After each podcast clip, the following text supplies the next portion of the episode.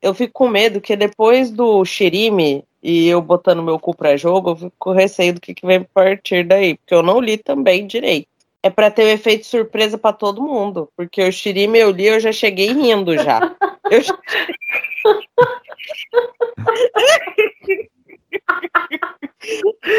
eu tivesse lido na hora, eu tinha segurado, mas, tipo, ler, eu li antes, porra, eu já cheguei sabendo o que eu ia ter que falar.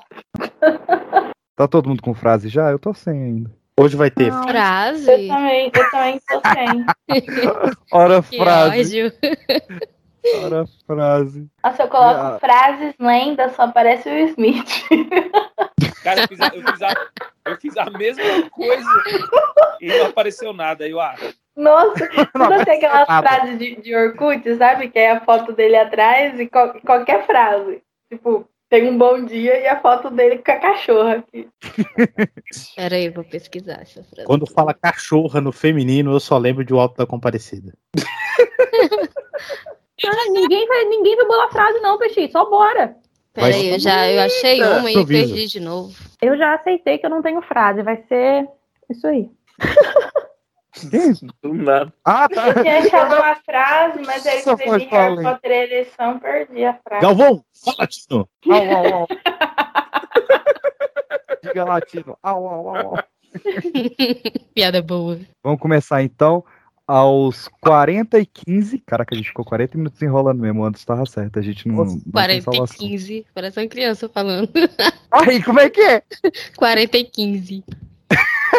40 e 12, 40 e 11.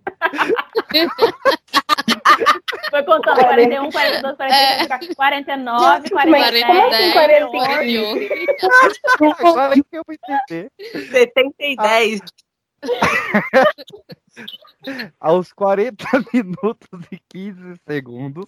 Em 3, em 2, em 1 e. Você está ouvindo o Pipocast, o podcast que é um estouro. Todo mundo já. Quem tem medo de. Quem tem, tem medo de- em casa, quem tem medo de assombração. Quem tem medo de assombração. O Zé Pretinho, você tem medo de assombração. Você acredita em assombração, Zé Pretinho? Assombração, eu, eu tenho medo de cobra. Cobra, cobra. Assombração. Você tem medo de assombração? Do sobrenatural? Você tem medo do sobrenatural, Gisele? Você acredita em sobrenatural? Você acredita? Acredito, minha mãe me deu um palhaço quando eu era pequena. Quem é? Um palhaço Ah, de pelúcia. Não, tem medo, tem medo do palhaço. É, aí o palhaço piscou pra mim. Aí é, piscou. Ele Que piscou. piscou. Eu joguei o palhaço no chão. Todo palhaço pisca. bolinha, Piscou. Para com essa luz do capeta aí!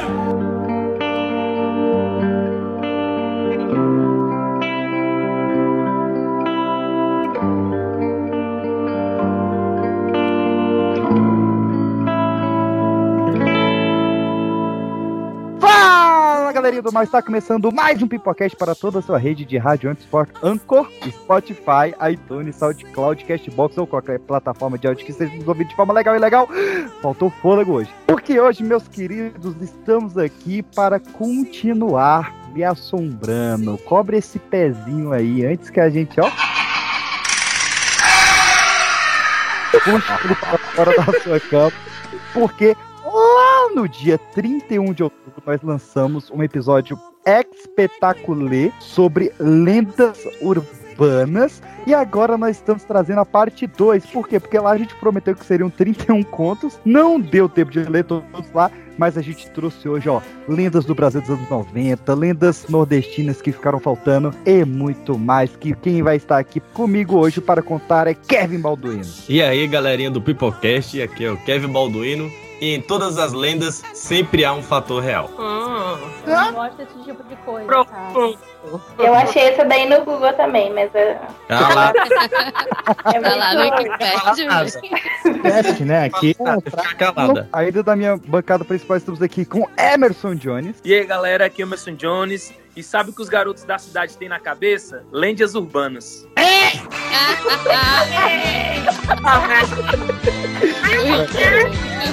Para, tô sei porque que o Emerson ainda frequenta esse programa. Ah, não, eu perdi a estremeira aqui, foi mal. Catando lendas aí. Dos nossos convidados, estamos aqui com Carol Valiengo. Fala aí, povo, aqui é a Carol. E eu realmente espero não ter pesadelo depois dessa gravação, mas acho que dessa vez eu me lasquei. Também dos nossos convidados, estamos aqui com Pandemônio. Fala galerinha, aqui é a Pan e eu espero que meu cu não enxergue nada hoje. É isso. Ai, ai, também dos nossos pipocas, estamos aqui com Maria Vitória. Não foi esquecido. Olá, pessoal, galerinha do Pipocast. E se ferradura desse sorte, burro não puxava carroça. Porra. Assim, é, não, tá bom, eu vou aceitar. Eu vou aceitar. Ai, deixa eu fazer outra, eu nem falei meu nome, eu acho que eu tô, tô certa. É vitrola. Quer fazer de novo ou deixa eu fazer de novo? Mas pode ser essa frase ou muda de frase? Não, não, tá bom, vamos seguir. Isso aí vai acabar que nem Frase o. do, do o Black Anderson Metal. Rural. É, do, do rock rural. Faz aí de Caio novo. Cheguei. Eu? Vai, faz de novo, vai, eu confio em você. Ô, Tá, rapidão. Vocês atrasaram muito? Não, a gente tá há 46 minutos na gravação. Mi-. Não, mi- ah, não, na gravação, Normal. mas de terem começado. Não, Não tá- tava na apresentação. Droga, não tem uma frase. Porra. o coração tá partido. Ó, vai lá, 3, 2, 1. E aí, galerinha do Pipocast, aqui quem fala é Maria Vitória. E se ferradura desse sorte, burro não puxava carroça. É a Cara, diz. Ah, você fez de novo pra falar a mesma frase? Ela fez na errou a palavra, tá louca. Gente, eu não tenho frase. Tudo bem, tudo bem. Ah, não, eu fico, eu fico feliz de saber que eu não sou o único. É Pô, a gente vai levar meia hora pra fazer a Eu tô apresentação. eu tô Pois é, bora ver o povo que eu tô com fome e com sono. Dos nossos convidados especiais, estamos aqui diretamente lá do Escuta História com o professor Jairo. Olá, ouvintes do meu Brasil. Hoje eu queria fazer uma homenagem para nossa querida Pandemônio e pro nosso querido Tarantino, falando da, da perna peluda e da Xuxa e o demônio. É o melhor que eu consegui, desculpa. Tá certo. Eu gostei do esforço. O esforço é cativante. Ah, diretamente lá do Poltercast, estamos aqui com o Lu. Oi, gente, aqui é a Lu e hoje a gente vai provar que as lendas urbanas são a super nani do interior. Porra, Olha aí. hein? Caraca, essa aí foi, foi profunda, hein? A gente acabou de acabar o jogo, vai ter muito fogos e cachorro latindo daqui a pouco. O jogo tá de quanto? O Caio chegou também, ele vai latir igual. Fica sossegado. Não, eu tô impressionado que a minha rua tá silenciosa. Vai, Isso. fala a frase, Caio. Se apresenta aí, caralho. Eu queria que existisse uma minha frase, minha frase, eu acabei de inventar. Então, meu nome é Caio. ó, Olha, na minha meu bancada nome- principal, estamos aqui com Caio Fernando. E aí, galera, eu sou o Caio e eu queria muito que existisse uma lenda urbana que matasse vizinhos barulhentos. É, tô Bora criar, bora criar. Eu também, eu também. Meu Muito, muito. sonho. Meu sonho. Ah, é. Então é isso, meus A, queridos. a lenda explode paredão. É isso, meus queridos. Casa cheia. Olha quanta gente pra falar das lendas. Vamos lá agora, depois da musiquinha. Meu nome é Pedro PX e desde cedo falaram que eu era manga e ela era leite.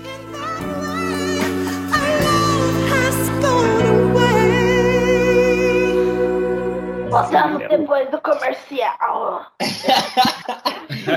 Quer um autógrafo, queridinho? Diretamente de Hogwarts, vingar de Levi Rola.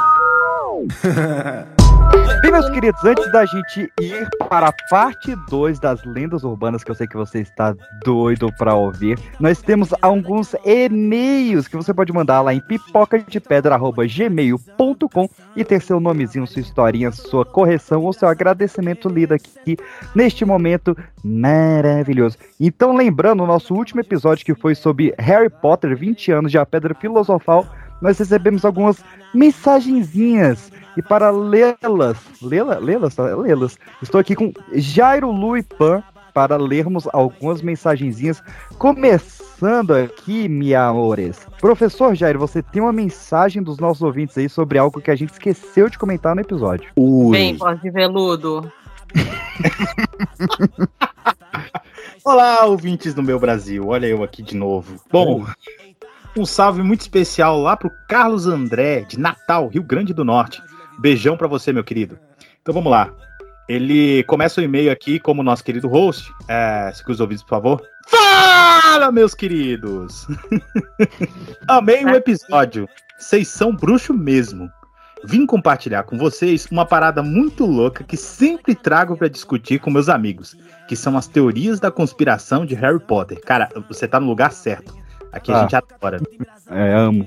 Manda. Primeira, como toda obra, é que na verdade tudo rola na cabeça do protagonista. Ah, sempre tem. eu- eu- a gente leu uma vez a teoria de, de, de- de Friends, que tudo se passava na cabeça da Phoebe também. É, é Pokémon, cara. Eu acho que Pokémon, dos- do- a gente dos- tá em coma. The É. Walking Dead também. The Walking É, Dead. o Rick tá em coma também. The O bom é Dead. que o Voldemort, se fosse Pokémon, ele seria tipo, sei lá, o Mewtwo, né?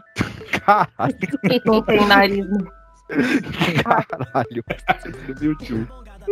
É, a teoria é que Harry, após ficar trancado sem comida no armário embaixo escada, teria enlouquecido e criado essa história de magia na sua cabeça. Pode ser droga também, cara. As pessoas É, eu lembrei de Alice, né? Doidona de. Ellie. Agora o cara não pode fazer um jejum intermitente que fica assim. Ah, É, meu Deus é, do céu. não. O cara cheirou o talco que desceu da, da brecha da escada. Não esse é low carb. Low carb faz essas coisas aí. Uma salva Poeira, poeira de degrau. Não, low carb faz e xingar no Twitter. É. e botar uma foto de um canário no lugar da, da, da de perfil. Tem também a teoria de Ron. É, é um viajante no tempo. E na verdade é alvo Dumbledore jovem, não. Aí, Aí.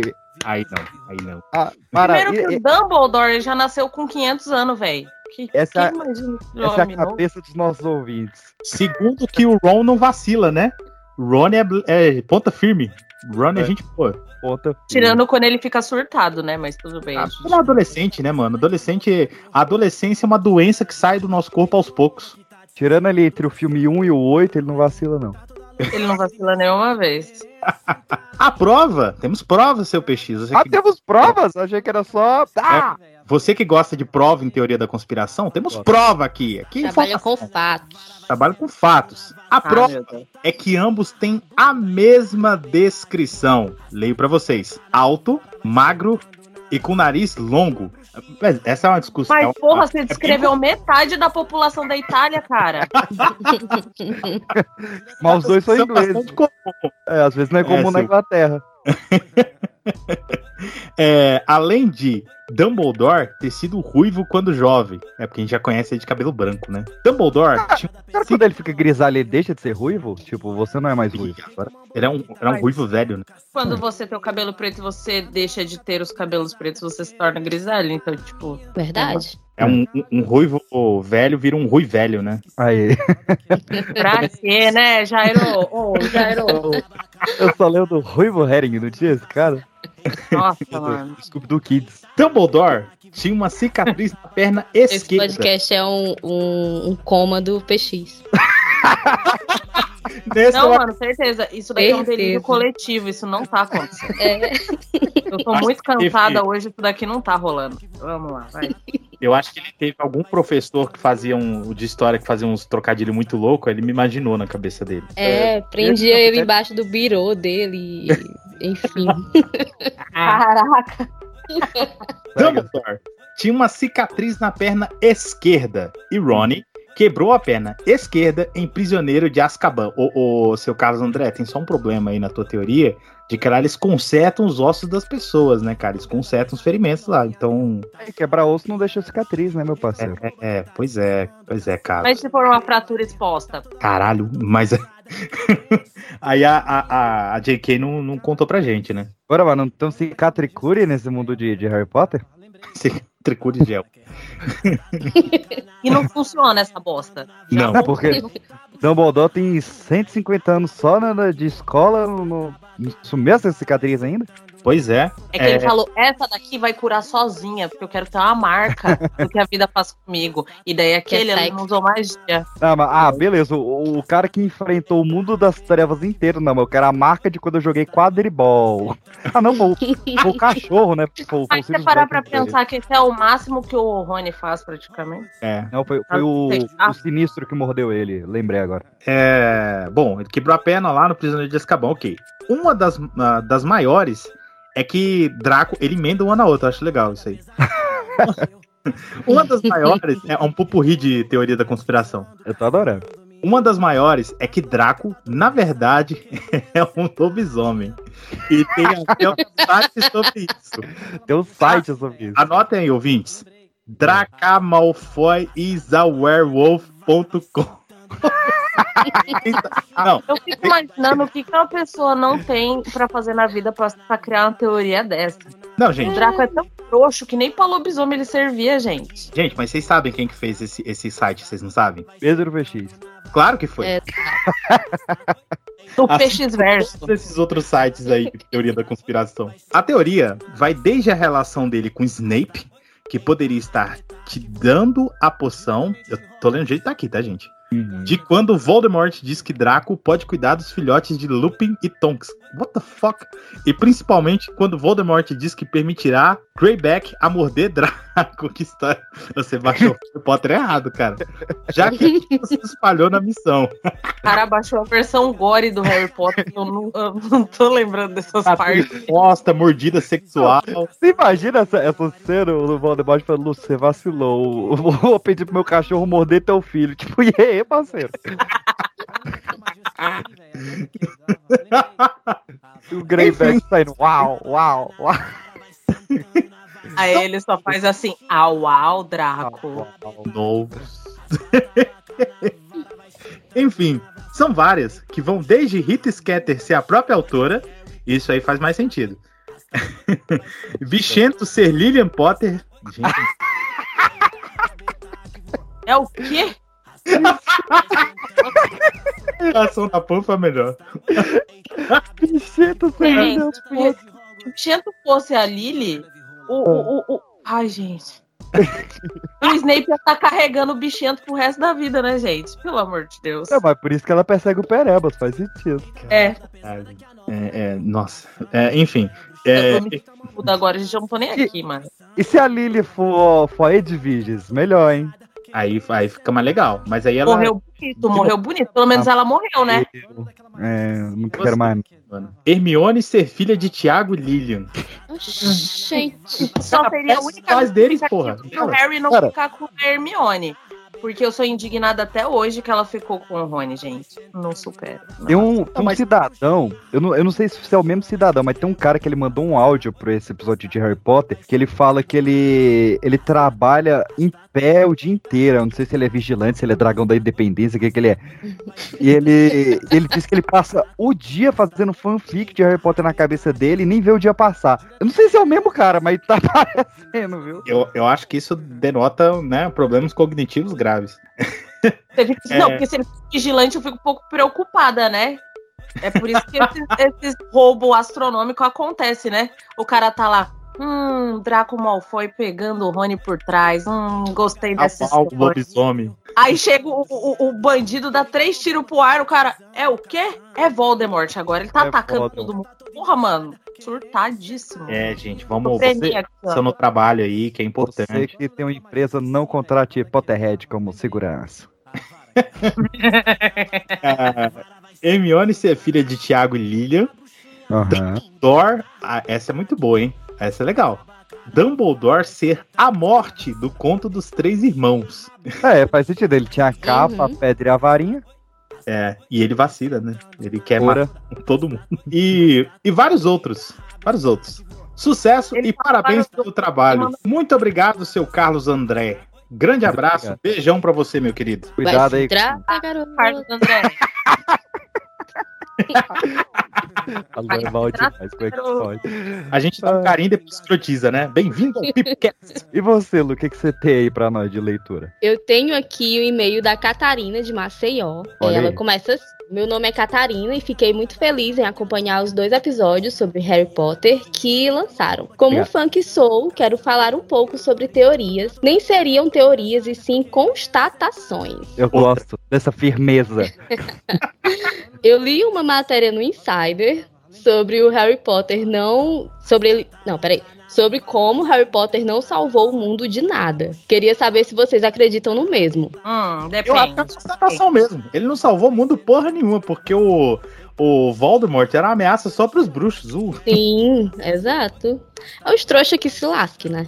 Ah, mas isso eles demonstram o rolê inteiro que trouxa que se lasque. Principalmente, é, Vou fazer principalmente no livro, né? No, no- Davi, É assim que funciona. Ela continua aqui. O Harry tem seu elfo particular no fim do filme, lhe fazendo café. Ou seja, ele mantém a escravidão. Porque, como diz George Orwell, é Orwell? Eu não sei pronunciar o Orwell. sobrenome. Orwell. Orwell. George Orwell. Uns porcos são mais iguais que os outros, né? Ô, ô, ô, Lu, você nunca ouviu Gaiola das Cabeçudas, não? Oi, nessa dança tem que fazer uma invenção. Oi, nessa dança tem que ter notoriedade. Pergunta número um, hein? Quem escreveu o livro 1984? George Orwell! George Orwell! George Orwell! Meu Não. Deus. É, quem, Caralho, quem é que escreveu a Revolução dos Bichos? Jorge Orwell, não? Quem inventou o telefone? Grambel, grambel, grambel, grambel, grambel, grambel, grambel, grambel, grambel, grambel, grambel, Não, Peixinho, não mexe com essas coisas. E o, e o prêmio pro, pro mais inteligente do mundo, Nobel, Nobel, é o CREO, invenção educativa, é muito bom. Não, gente, tá, eu vou, vou- vou jogar um no. Google. Mas, cara, isso da escravidão é muito real. Tipo, ele ficava, Sim. ai, porque elfos têm que ser livres. Aí morreu o Dobby, aí aconteceu tudo isso. Ah, É. mas a gente precisa, né, dos elfos. É meio tipo a Daenerys em Game of Thrones, tendo os escravos particulares dela. Quando fazia Isso! coisa que não queria, ué, mas eu libertei vocês, então agora eu vou prender de novo, foda-se. Aí lá no deserto tá o cachorrinho no céu, né? É, mas, mas, mas isso aí é É Brasil também. É o, é o Tiradentes. Ah, vamos, vamos libertar o Brasil. Ah, vamos libertar os escravos. Não, os escravos também não, né, parceiro? Aí já já quer pegou demais. já não dá, chado. Então, mas o que mais me surpreende. É Vocês alguém, tá ouviram isso? gravando, é alguém que tá gravando de O cara Interlagos. tá no grupo da morte, gente. Caraca, velho. Chamando no grau. Eu lembro do Six. Mas o que mais me surpreende é o Ron enfeitiçando trouxas sem pudor algum. Sendo que ele é casado com Hermione, que tem família trouxa. Ah, Mas tá tudo bem, né? Porque é natural. É, porque fazer isso com sogro e sogra, tipo, não pode. Quer dizer, devia ser permitido, né? E aí, se pode com sogro e sogra, pode com todo mundo, né? Ah, a Hermione usou Obliviate nos pais, tá tudo em casa. Ela que ensinou. Não, mas Ela- ela, ela foi, por, um- foi por uma boa razão. O Ron é só pra escrotizar mesmo. Ô, ô Jair, tudo começa por uma boa razão. Tudo. Raizão. Aí, Eu achei que você percebeu.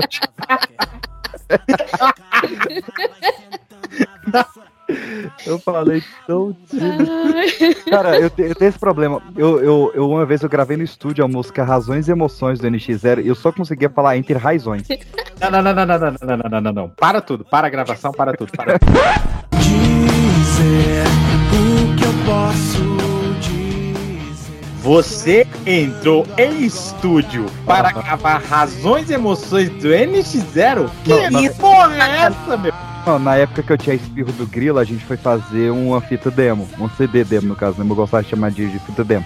E aí a gente gravou Should Be Loved do Maroon 5, Nossa. Razões e Emoções do NX0 e Zigirigdum do Avengers Forró. A gente não sabia qual público a gente queria atingir.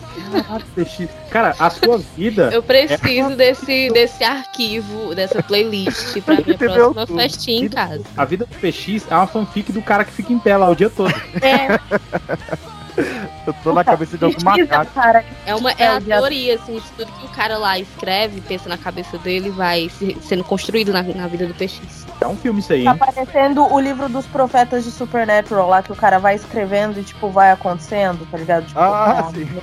que é Deus, no caso. Spoiler pra vocês. internet. Sim, então, é onde que eu terminei aqui. Razões. Toma na cara termina em raizões. Ou seja, todos os modos continuam, ah, todos os jeitos da sociedade errada continuam. É isso, né? Infelizmente é a realidade. Mesmo que elfos tenham morrido, que muita gente tenha comprado Briga dos Bruxos, o Harry e companhia são uns putas de uns demagogos no fim, né? né? Não. Ou só eu senti isso ao ficar refletindo horas sobre o tema lido. Mas, mas vamos combinar? O Harry Potter só é herói na nossa cabeça porque a gente acompanha a história dele desde o começo. Mas o Harry Potter só ele queria herói. duas coisas. No- Nos sete livros, o Harry Potter queria apenas duas coisas: paz e uma namorada. E eu acho justo. Paz e ruivas. Ruivas de biquíni. Tamo junto, Harry. Mas o Harry Potter, na verdade, ele nunca foi herói. Ele sempre foi agraciado pelo poder do protagonismo. A única coisa. Porque ele, é, isso arrancou pelo ceia. Você arrancou do ceia. Ele é o Seiya, cara, do- da própria saga dele. É isso. Harry e os outros. Harry, ele não sobreviveria nem a primeira semana em Hogwarts, velho. Ele já teria, já, já, já. Sem Voldemort, sem Voldemort, Vou sem mandar fogo. real aqui. A única heroína dessa história toda é a Hermione. Falei. Sim. Sempre foi. Com Não certeza. foi, não é Watson que escreveu os livros? Eu acredito nisso e, durmo bem. Eu acredito, eu acredito. Se tem alguém no mundo que teria capacidade de escrever aquilo e esconder de todo mundo pra sempre, essa pessoa seria a Emma Watson. Watson. Emma Watson vacilou um dia aí, mas a gente esquece isso, esse vacilo dela. É, Pan, você tem também uma mensagem dos nossos ouvintes. Tenho. E ela começa assim: Fala galerinha Potterhead, meu nome é Júlia, eu sou de São Paulo e eu tenho algumas curiosidades que vocês não falaram no Olha. nosso programa anterior a respeito do quão longe um Potterhead vai para em prol do seu sonho de conhecer os lugares das filmagens do Harry Potter. Eu, eu gostei que a Júlia chama de nosso programa. É nosso, né? É, É. Hoje a festa Comunista, é sua, Júlia, hoje comunista. a festa é nossa. X, depois que, depois que Sim, você você é gravou, só um empregado aqui do nosso entretenimento. É, eu isso. depois que você gravou, jogou na internet, não te pertence mais. não pensei Exatamente, é seu, entendeu? Você assim, teve a como eu gra- assim como eu gravando Razões e Emoções, tá na internet. Inclusive, a gente precisa dessa demo aí. Se você encontrar essa demo, envie para o e-mail. Mas tem que pôr raizões na pesquisa, né? Quer subir. Vamos fazer chegar até a turma do NX0? Bora. Plena quinta-feira, ainda bem que mais tarde eu vou beber.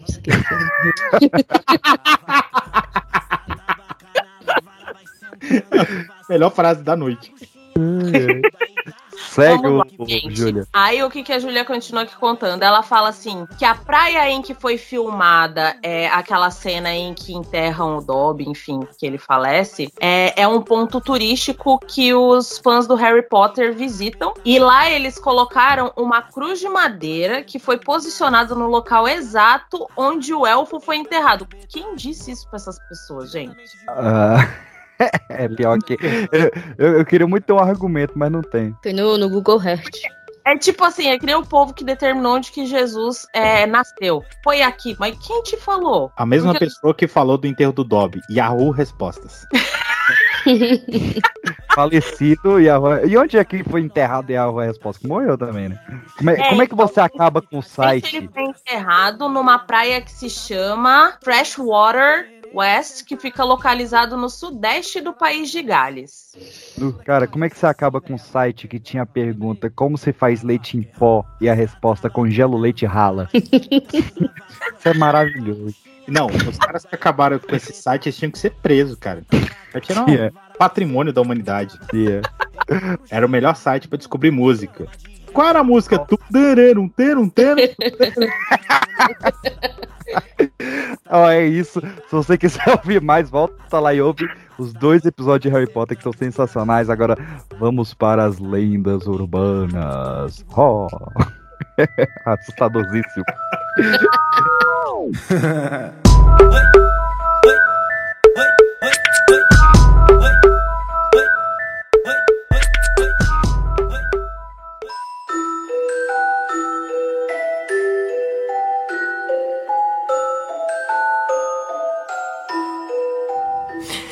E o vencedor do sorteio do roteiro autografado de Harry Potter e a Pedra Filosofal foi.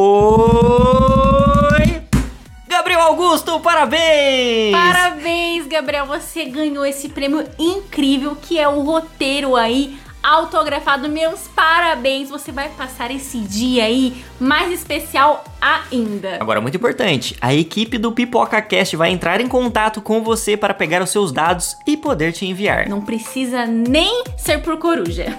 Então, parabéns!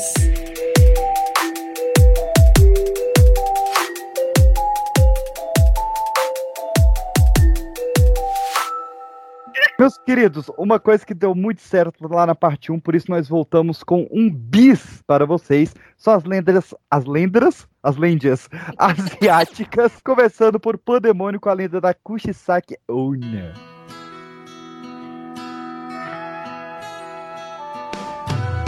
Da asiática é interessante. Vamos lá, gente. Essa lenda conta a história de uma bela jovem que certo dia se submeteu a uma cirurgia plástica. Porém, infelizmente, o destino foi cruel com essa pobre moça, pois de alguma forma um terrível incidente teria acontecido durante essa inspeção. Bom, isso foi quem escreveu foi o rosto, deve ser sobre essa cirurgia, não sei, né? Não joga pra mim, não. Com que sua boca fosse rasgada de orelha a orelha. Como que isso acontece? Você tá lá na, na cirurgia. Coringa. Ah, eu ia falar isso agora. Tem É, que. Pô, aqui, ó. Jeff the Killer também. Jeff the Killer, o padrinho do Harry Potter, Why So Sirius, não? Não. É que ela, Ih, ela, ela, um peixinho da chamada, vai. ela foi fazer essa cirurgia no cabeleireiro, né? Ah, é pra você cortar só um pouquinho. Tá certo. Só dois Qual, dedinhos. qual é o nome do personagem dessa lenda aí? Cairo já? Kush- Kushisaki Onna. O sorriso de olheira. Cara, eu De ia, olheira, citar, olheira. eu, ia, eu ia citar Batman, mano. O Coringa contando por que que ele tem a cicatriz na cara, mas pode passar. Pode passar, tá bom.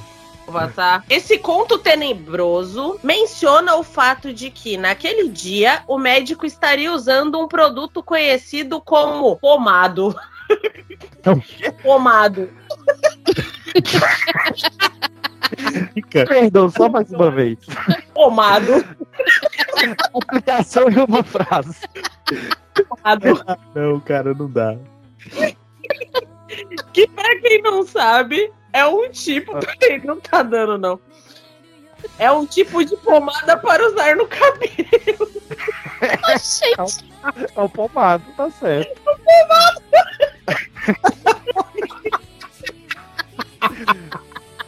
Ai, caralho. Por isso eu falei que era melhor ler na hora, gente. Eu não tô preparado pra essas coisas. A história também diz que essa moça teria duas irmãs caçulas e que teriam conseguido se submeter com sucesso à cirurgia plástica. Talvez por esse fato ela tenha vindo a se tornar um espírito vingativo. Eu ainda não entendi por quê, só porque rasgaram a cara dela? Pode boa. Dando continuidade à lenda, o mito tem como base os rumores de que o espírito de Kushizaki Uhum. perambula as ruas desertas do Japão durante a noite com uma máscara de cirurgia. É que nem a de Covid. Que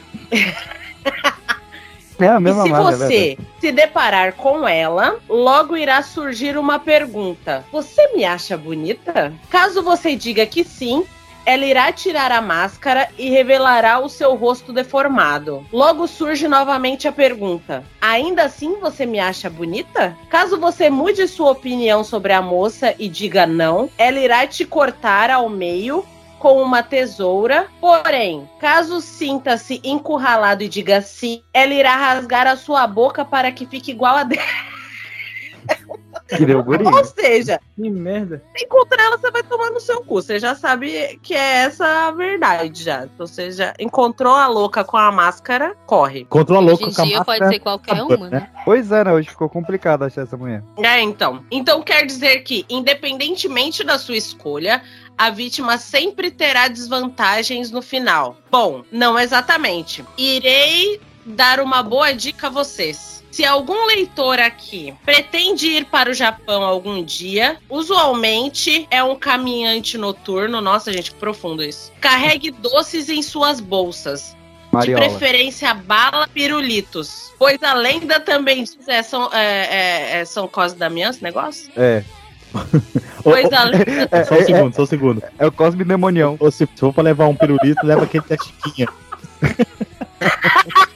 Na boca. Uai. Eu, Tá vendo sei- a boca do gramado inteirinha. né?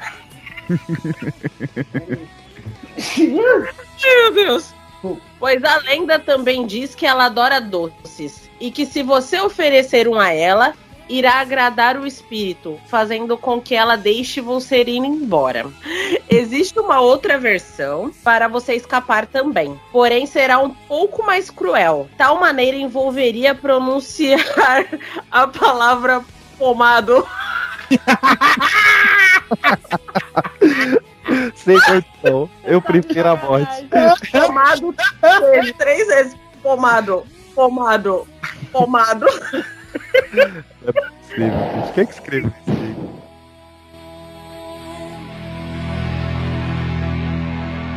Vamos então, meus queridos, cansei de Ásia. Vamos para o centro mais caótico, mais vil e mais desonesto desse país. Vamos falar das lendas urbanas de Brasília, com Kevin Balduino. Eu vou tirar e colocar de novo. Opa! Pomado. Pomado. Com Kevin Balduino.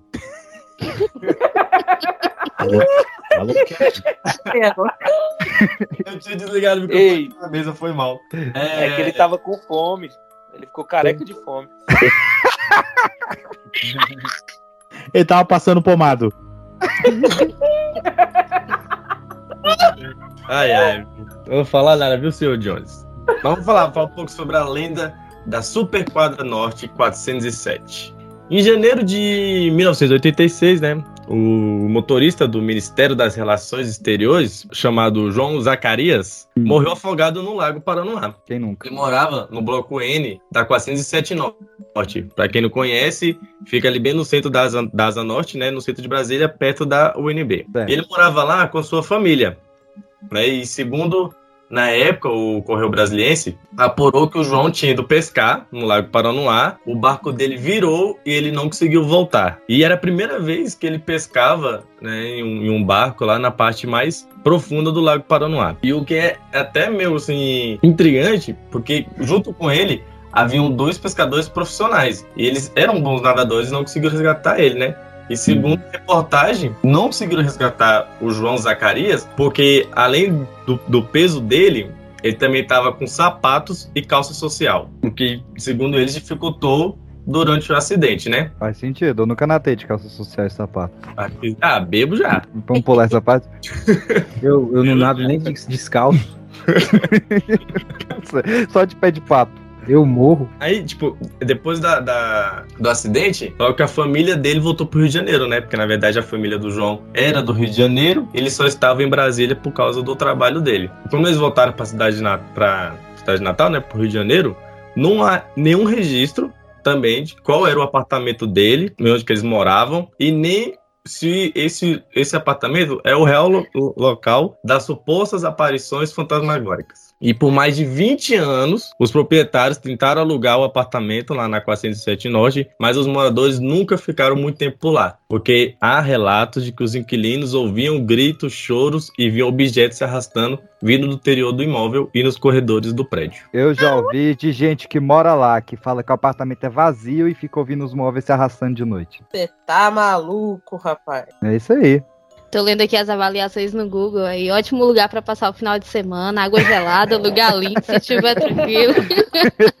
É, a água certamente vai estar gelada. Vai. Tem uma lenda também que aqui no, no Lago Paranoá, porque tipo tem uma cidade, né? Vila Mauri. No fundo do, do, do lago.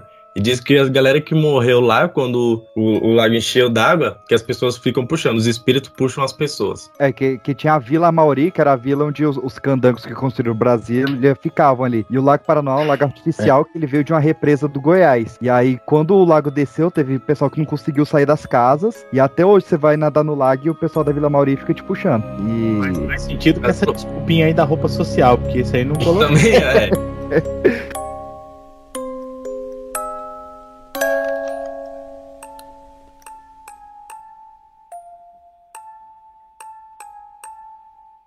Durante a construção de Brasólia, a falta de segurança era uma parada que tinha muito, porque foram acelerados, né? Eles queriam 50 anos em 5. E por causa dessa pressa na construção de Brasília, tiveram vários acidentes fatais. E o local onde mais ocorreu essas mortes foi na esplanada dos ministérios. Então, assim, por dia morriam mais ou tinha mais ou menos três acidentes em cada edifício, né, da esplanada e muitos deles ocasionando, ocasionando mortes. E o pior é que eles enterravam os corpos ali mesmo, tipo no canteiro de obras. E um dos casos mais famosos é de um operário que ele se desequilibrou e caiu dentro da coluna de concreto que estava sendo enchida. E como o mestre de obras não tinha autorização para abrir a, a coluna, a concretagem teve que seguir lá com o operador lá dentro, vivo ainda, né? E no local, desde a época da construção, são avistados vultos, vozes e até mesmo barulho de obras de madrugada, como uma lembrança do que ocorreu. Com um clima bem gostoso depois desse aí. Mas. Mas é, realmente, é, tem essa história mesmo, que o cara tava enchendo o, o- a laje lá, o cara caiu no concreto e tá lá até hoje. Baseado em fatos concretos. Caralho. Miserável, bicho. O goleiro Bruno fez uma parada parecida. Ah, Não, velho, não, não, Não, não. não. Aí ele postou uma foto com o Pitbull, não foi eu? Limites. Desculpa, desculpa, gente. Perdemos.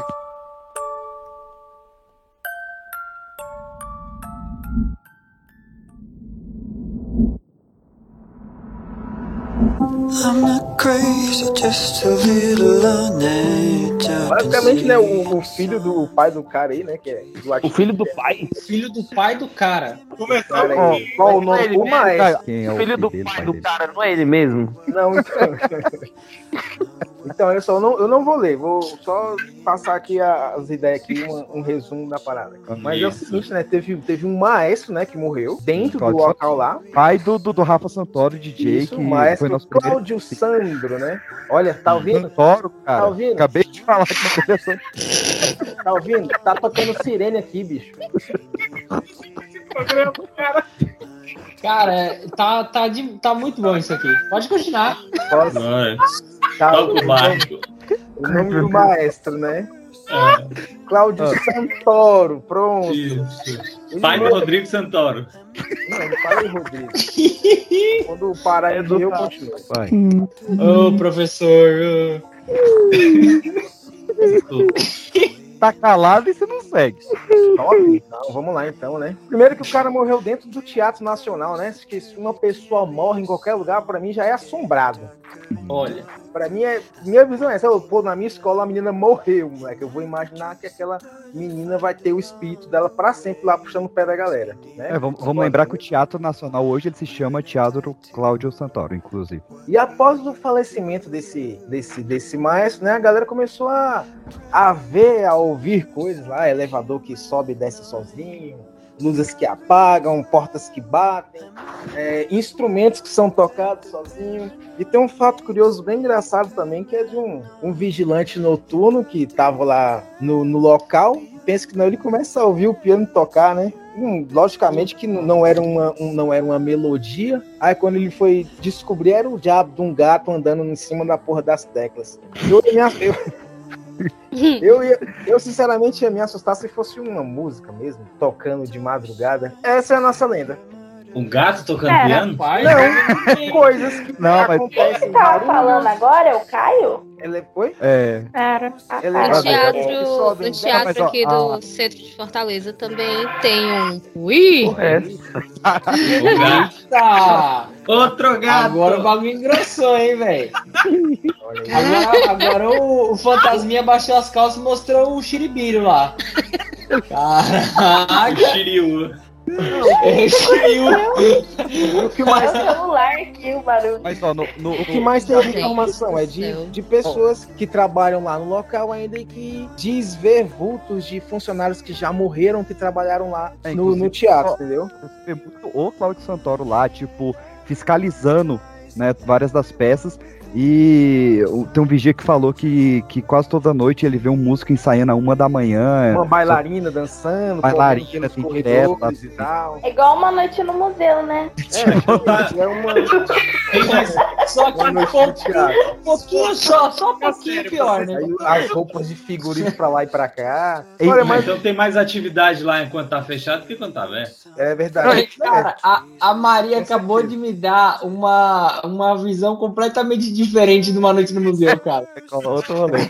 Um garoto Mas- que ele, ele tentou invadir o, o tipo camarote ali, né? Na parte central de um show do Legião Urbana no teatro. E ele caiu no vão do elevador e morreu lá no teatro. Olha aí, Mas- que coisa maravilhosa.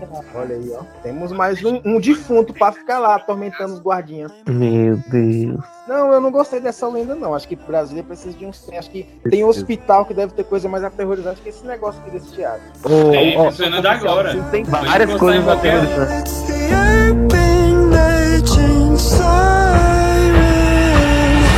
Se tem um pessoal que veio pra Brasília, além de João de Santo Cristo, são os Nordeste. Esse foi o melhor link que eu consegui fazer, desculpa. Mas um dos maiores antros de lendas urbanas que temos no Brasil é o queridíssimo Nordeste. E se lá realmente tem o berço do folclore, das focas e de toda a nossa história de lendas urbanas não seria diferente. Uma delas que eu queria muito saber um pouco mais é a história da mão fina.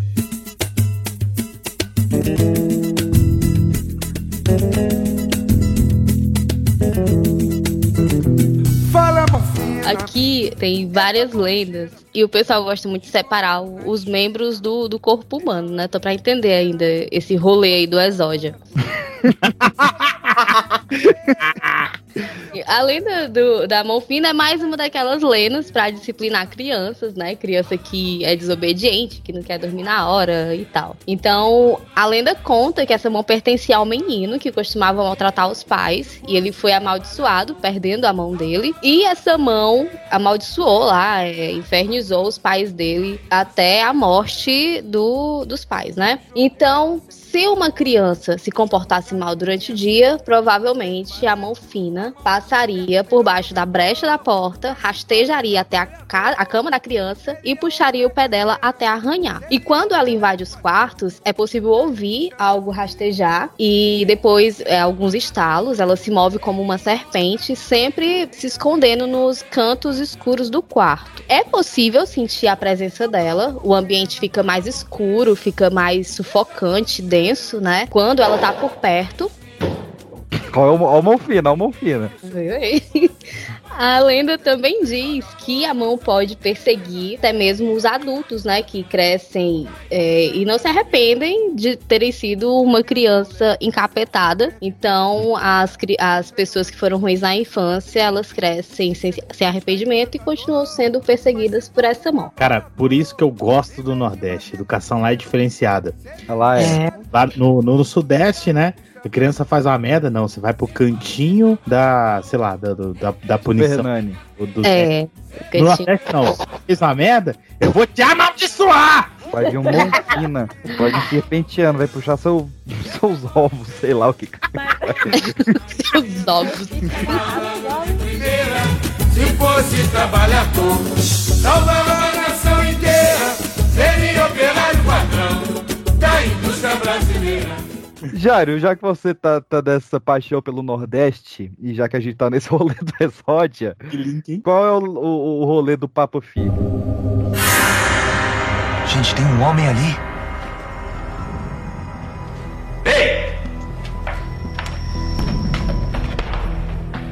Quem é você? Sou um pobre homem buscando um abrigo. Tá bom, conta outra, vai. A gente já tá cansado dessa história. A mesma ladainha dos mutantes do mal. Vocês sempre chegam, falam que não vão fazer nada e depois atacam. Não é o caso. Eu não sou mutante. Sou um caixeiro viajante que estava numa embarcação que afundou perto da ilha. Vim nadando até aqui. Só eu me salvei. O que, que você tem aí dentro desse saco? Daqui é o que sobrou da minha mercadoria. Por favor. Eu tô com fome, com sede. Vocês têm comida? Será que ele tá falando a verdade? Você não consigo captar nada a respeito desse cara, Cleo. Não. Mas parece um pobre coitado. Inofensivo. Ai! Ai! Ai! Ai! Ai! Ai! Ai! Esse cara é um mutante! É ele que tá causando tudo isso! Eu não falei, são todos iguais. Quem é você, criatura?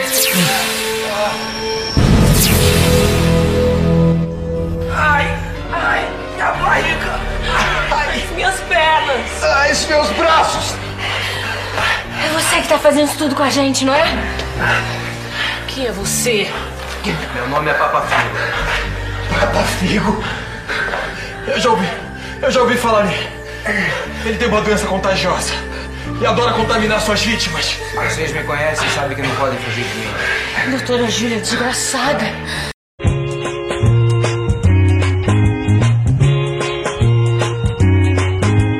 Prestem atenção ao que agora eu digo. Lá na minha rua mora um papafigo. Vamos lá, vamos conversar sobre esse Papa Figo. Que não é um religioso. Segura seus filhos. Quando o Figo comer o meu, ele morre na hora. Que isso?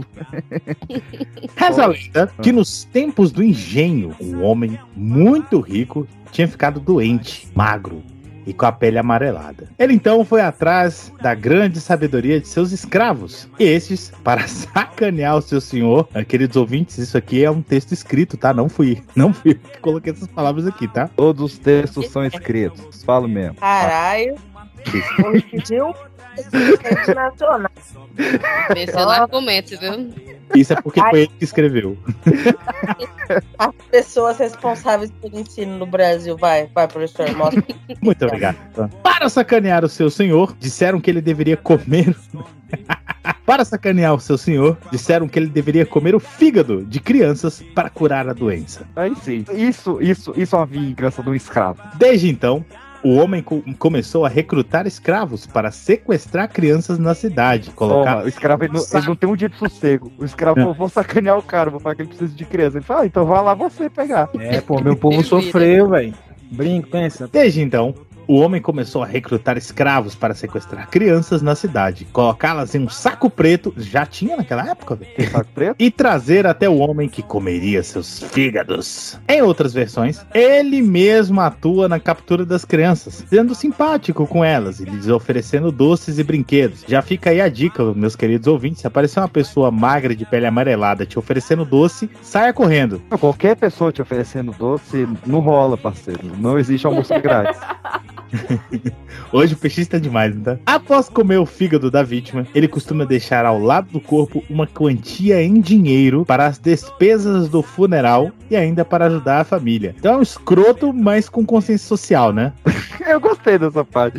O É. cara sequestra a criança e deixa uma grana ali. Pois é, olha só, a pessoa que vai morrer, mas toma aqui essa grana aqui, pelo menos, né? Não foi de graça. Belo fígado? Ah, tá isso. Tá só um minutinho que eu vou fazer o pique. Caraca, até o velho do saco tem Pix e você não, tá vendo? Cria essa merda logo. Tá aí a propaganda que o, que o Banco Central deveria fazer. Daí, é um imbecil, ele simplesmente, uma pobreza do cacete, ele poderia simplesmente se oferecer para comprar o fígado. Dependendo do valor, vendi o meu fácil. É regenerativo. O Papa Figo é conhecido como um velho maltrapilho, corcunda e barbudo que costuma vagar pelas ruas da cidade com um de saco nas costas. Sendo chamado Eu gostei dessa ênfase. sendo chamado em algumas regiões como o velho do saco. Origem ao mito norte-americano do Candyman, mas esse Candyman é um saco, bom mesmo é o nosso. É.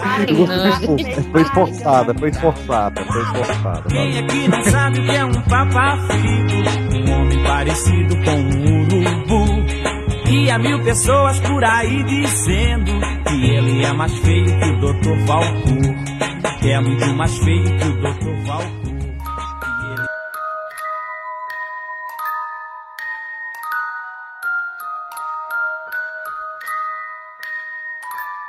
Vamos É. lá, eu vou falar a história da caroneira do Piauí. É cilada, Bita, é cilada.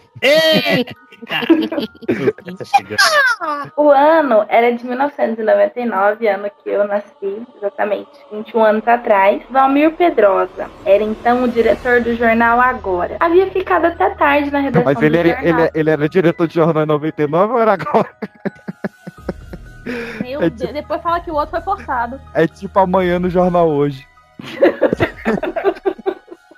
É tipo notícia internacional no Jornal É Nacional. tipo o jornal horrível que tinha antes. Aqui e agora. Aqui agora. É o Balanga Beiço. Aqui na minha cidade é o Balanga Beiço.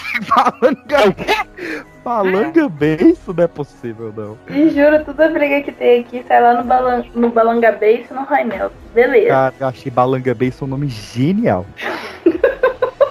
genial. Então, e, e Roy Nelson também é muito bom. O cara do rádio chamar Roy Nelson é, é algo. Ele é candidato a vereador, Roy Nelson. Tá com risco disso ir pro ar ou o Roy Nelson vai ficar chateado, não? Não, vai ficar chato. não. Menina, publicidade. Nesse caso. Roy, Roy, Roy Nelson. É Vamos lá. Vamos É, lá. O ano era de 1999. Valmir Pedrosa era então o diretor do jornal chamado Agora. Havia ficado até tarde no jornal, terminando uma reportagem. Um rapaz, amigo dele, também jornalista, fazia companhia e estava ajudando ele, o estagiário. Ao terminar do serviço, como já era tarde e não tinha mais ônibus, Valmir, que tinha um carro, resolveu levar o colega em casa. Após desembarcar o colega em sua casa, Valmir tomou o rumo do centro. Então, Valmir deixou o coleguinha e foi para casa dele. Transitava a não mais que sei- 60 km por hora. Tava devagar, pois temia sofrer 99? acidente. 60 Tinha, km. tinha que ser um, tinha que ser uma lenda sobre jornalismo mesmo, porque tá bem detalhado, hein? Né? Então, sofreu uma, é, é, ele tava começando a sofrer um acidente, né? Porque a estrada tava escura e tinha animal. Quando ele já tava se aproximando perto de uma ponte, depois de uma curva, sentiu uma presença estranha no carro. Opa! Ao olhar pro lado, pro lado, gente, tá dirigindo, olhou pro lado, no banco do passageiro deu de cara com uma mulher que tem uns 35 a 40 anos. Bem detalhado. Bonita, morena, cabelos longos, lisos e negros. Bem sentada ao seu lado. É, hoje tem. O susto. Está na matéria. É, hoje tem. O Meu. Deus. Finalmente uma lenda daqui que é, não é uma loura, né? Olha aí. Exatamente. Mas O susto na- foi Na tamanho. época que Collor torou no Piauí. É verdade. O susto, ele levou um susto, que ele deu um grito. Ele levou um susto de uma mulher, né? Não gosta da coisa. Deu um grito e perdeu o controle do veículo que saiu desgovernado. Saiu da estrada e entrou no mato. Por sorte, não tinha nada que pudesse ter amassado o carro. Ele olhou novamente pro lado e viu a mulher ali, sentada, parada, olhando sério pra ele. Não dizia uma palavra. Ela não dizia uma palavra, não esboçava um movimento, só olhava para Valmir, que assombrado abriu o carro e saiu correndo. Sem olhar para trás, gritando por ajuda. Socorro, socorro! Lembrou-se então que havia acabado de passar por um posto fiscal e só parou de correr quando chegou lá, onde depois de contar o ocorrido, pediu ajuda aos policiais de plantão. Os guardas o ajudaram e fizeram de tudo para acalmá-lo. Em seguida, lhe disseram que ele não era o primeiro a chegar ali pedindo ajuda. A tal mulher fantasma já havia aparecido para várias pessoas. Ah, não. É. Aí então é vacilo dos guardas. Por que, que os caras não me colocam a placa lá? Aviso. Aham. Mulher fantasma. Mulher fantasma. fantasma na pista pedindo carona, entrando no seu carro sem pedir autorização, principalmente. Ah, eu, Eu uma eu conheço. dessa no Supernatural lá. É, o primeiro episódio tem essa mulher. Não, eu, eu Então, conheço você uma. fala que o povo não copia o Brasil. Eu conheço uma que é um, um mashup dessas duas, da caroneira e do, do mão fina. Que é um que, que a mulher ela, ela, ela foi traída pelo, pelo marido. Não, é isso mesmo. E aí o marido cortou a mão dela. E aí até hoje tem uma, uma ponte no Piauí onde toda pessoa que passa por essa ponte, se o cara for infiel, vem a mão e puxa o volante pro outro lado, pro cara cair da ponte. E aí teve um, um cara que ele era piloto de estoque car famoso, que ele tava passando nessa ponte, a mão puxou ele puxou pro outro lado e ele viveu pra contar a história. Nossa. Caralho. Que era infiel. É, pois é, né? Ficou essa parte. Será que valeu a pena ele, ele viver pra contar a história? A prova de morte. Ó, por falar, por falar em minha, por falar em minha terra aí, o lugar mais quente do planeta. Você não era do sul? Sul do Piauí. Ah, tá. Sudestino.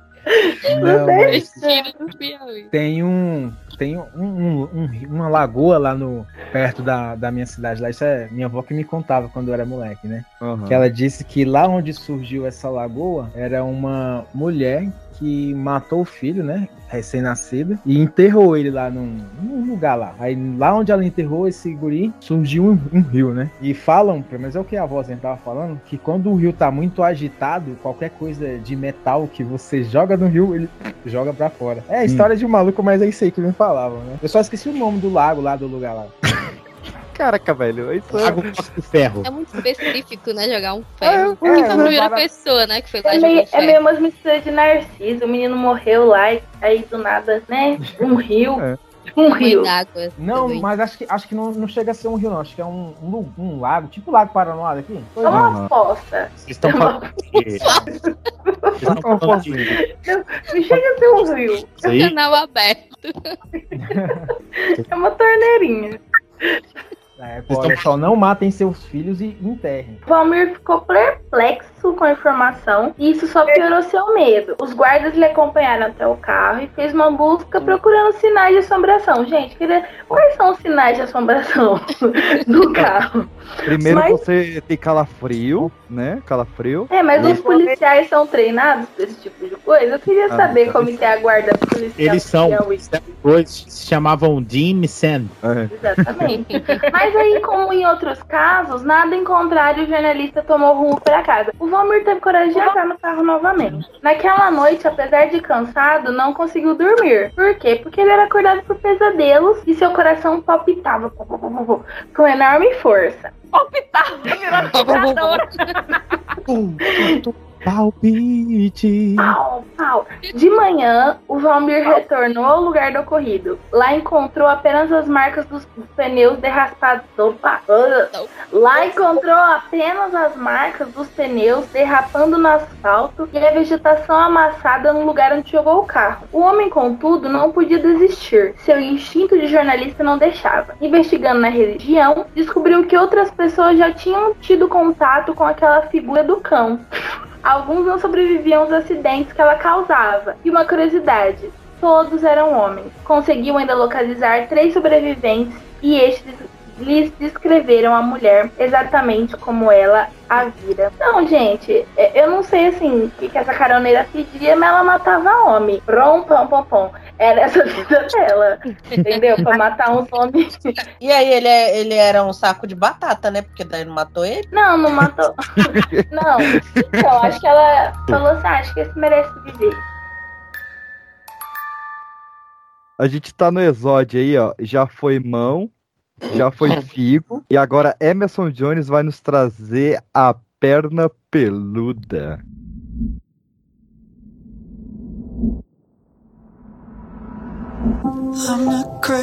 A senhora já ouviu falar dessa história da perna cabeluda? Eu ouvi falar, mas nunca vi não, né? Graças a Deus. Durante a noite, ela só apareceu durante a noite. aí. Ah, não sei informar. Eu O sei. que, que a senhora, que- o que, que a senhora acha que deveria ser essa perna cabeluda? Gente sem, sem futuro, se fantasiando. Ah, Você sabe que a gente do interior é muito assim inocente, né? Tem aquela inocência, acredita em tudo, até em disco voador e tal. Aí a gente tinha medo mesmo, era aquele cabeluda. que dava quando a gente era Cuidado. criança, mas hoje em dia acho que não. Eu congelava, acho que eu desmaiava. A senhora já ouviu falar dessa lenda urbana chamada perna cabeluda? Já, quando era criança. Quando era menina eu tinha medo dessas coisas, irmão. Tinha, tinha pesadelos. Pesadelos? Tinha. Mas deu graças a Deus, como eu aceitei Jesus como meu salvador, eu não tenho mais medo não. Que eu, que eu acredito, assim, é coisa do demônio, que ele inventa uma coisa para fazer medo da criança. Mas como eu, como eu estava lhe dizendo, como eu aceitei Jesus como meu salvador, no dia que eu tive um um pesadelo, Deus falou comigo, dizendo... Não temos, eu sou contigo. Eu me levantei de uma vez e disse assim: Não temerei de medo de tu, Satanás, porque Deus é comigo. Ele foi até o, ele foi até o banheiro com luz apagada. Às vezes é o demônio que faz medo da criança.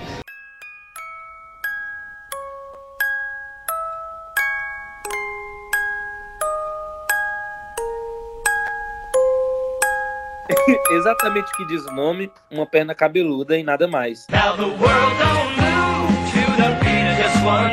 decepada e se movendo aos pulinhos. Ela ainda assim era mais que capaz de matar com seus poderosos chutes, rasteiras, enfim, coisas de que uma perna é capaz. A gente vê que as, que as pernas é capaz de muita coisa. Vamos- Vamos lá. A lenda que tirou o sono das crianças e adultos que nunca admitiram no Recife dos anos 70 cresceu a partir daí. Alguns alegavam que o pé tinha unhas grandes e podres. Outros que o pedaço de corpo não era sequer humano. As vítimas eram pegas de súbito na madrugada e sofriam ataques nas ruas. E mesmo caídas continuavam a ser surradas. A miserável, ela dá rasteira e fica chutando no chão. O pessoal de Recife tá muito louco, velho. Isso é carnaval que faz. Ai, velho. Raimundo Carreiro dizia ter visto embaixo da cama que dividia com a esposa uma perna cabeluda. Ah, Raimundo! Raimundo. Ei, calma. Amor, o que que é essa perna peluda embaixo da cama? É a lenda. Ser corno ou não ser. Não, e os amigos, e os, a- os amigos do Raimundo. ó, mas e o tronco? Inda- Indagaram os amigos. Aí ele não tinha. Não, não, não, não, não, não. Essa conexão aí, cara, você tem que. Cara, os amigos podiam ter, ter feito qualquer analogia, mas e o resto? E a cabeça, mano? Mas e o tronco? E o tronco? Indagaram os amigos. Não tinha, respondeu com toda sinceridade. É, de que idade, seu Raimundo, né? É muito iludido, seu Raimundo. Na versão do escritor de cordéis, o Aipuan Vieira, a perna possuía um único olho no joelho, boca com dentes de felinos, nariz pontudo e língua com ponta cortante, unhas afiadas e um esporão no calcanhar. A, linha, a, linha, a língua era cortante? Como assim? Não, eu já vi língua cortada, bifurcada e tal, mas cortante? Ela, ela fazia o quê? Era, ali, era lá, caiu um pedaço. Falava mal do povo. Ah, Raimundo, cara, como é que eu vou te contar essa história, bicho? Histórias que os cornos contam. Contos de povo. A gente não poderia ir embora sem falar do universo à parte, que é o nosso último bloco já, olha que delícia, que é o Brasil dos anos 90. Eita!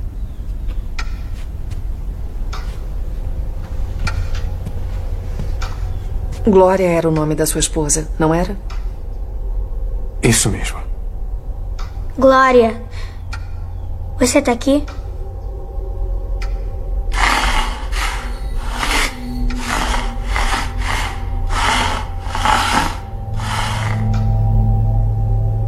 Querido, Ela tá meio difícil de ouvir.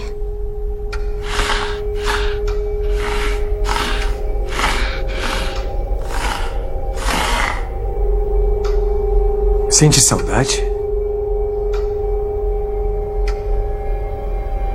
Glória, qual é o seu nome do meio?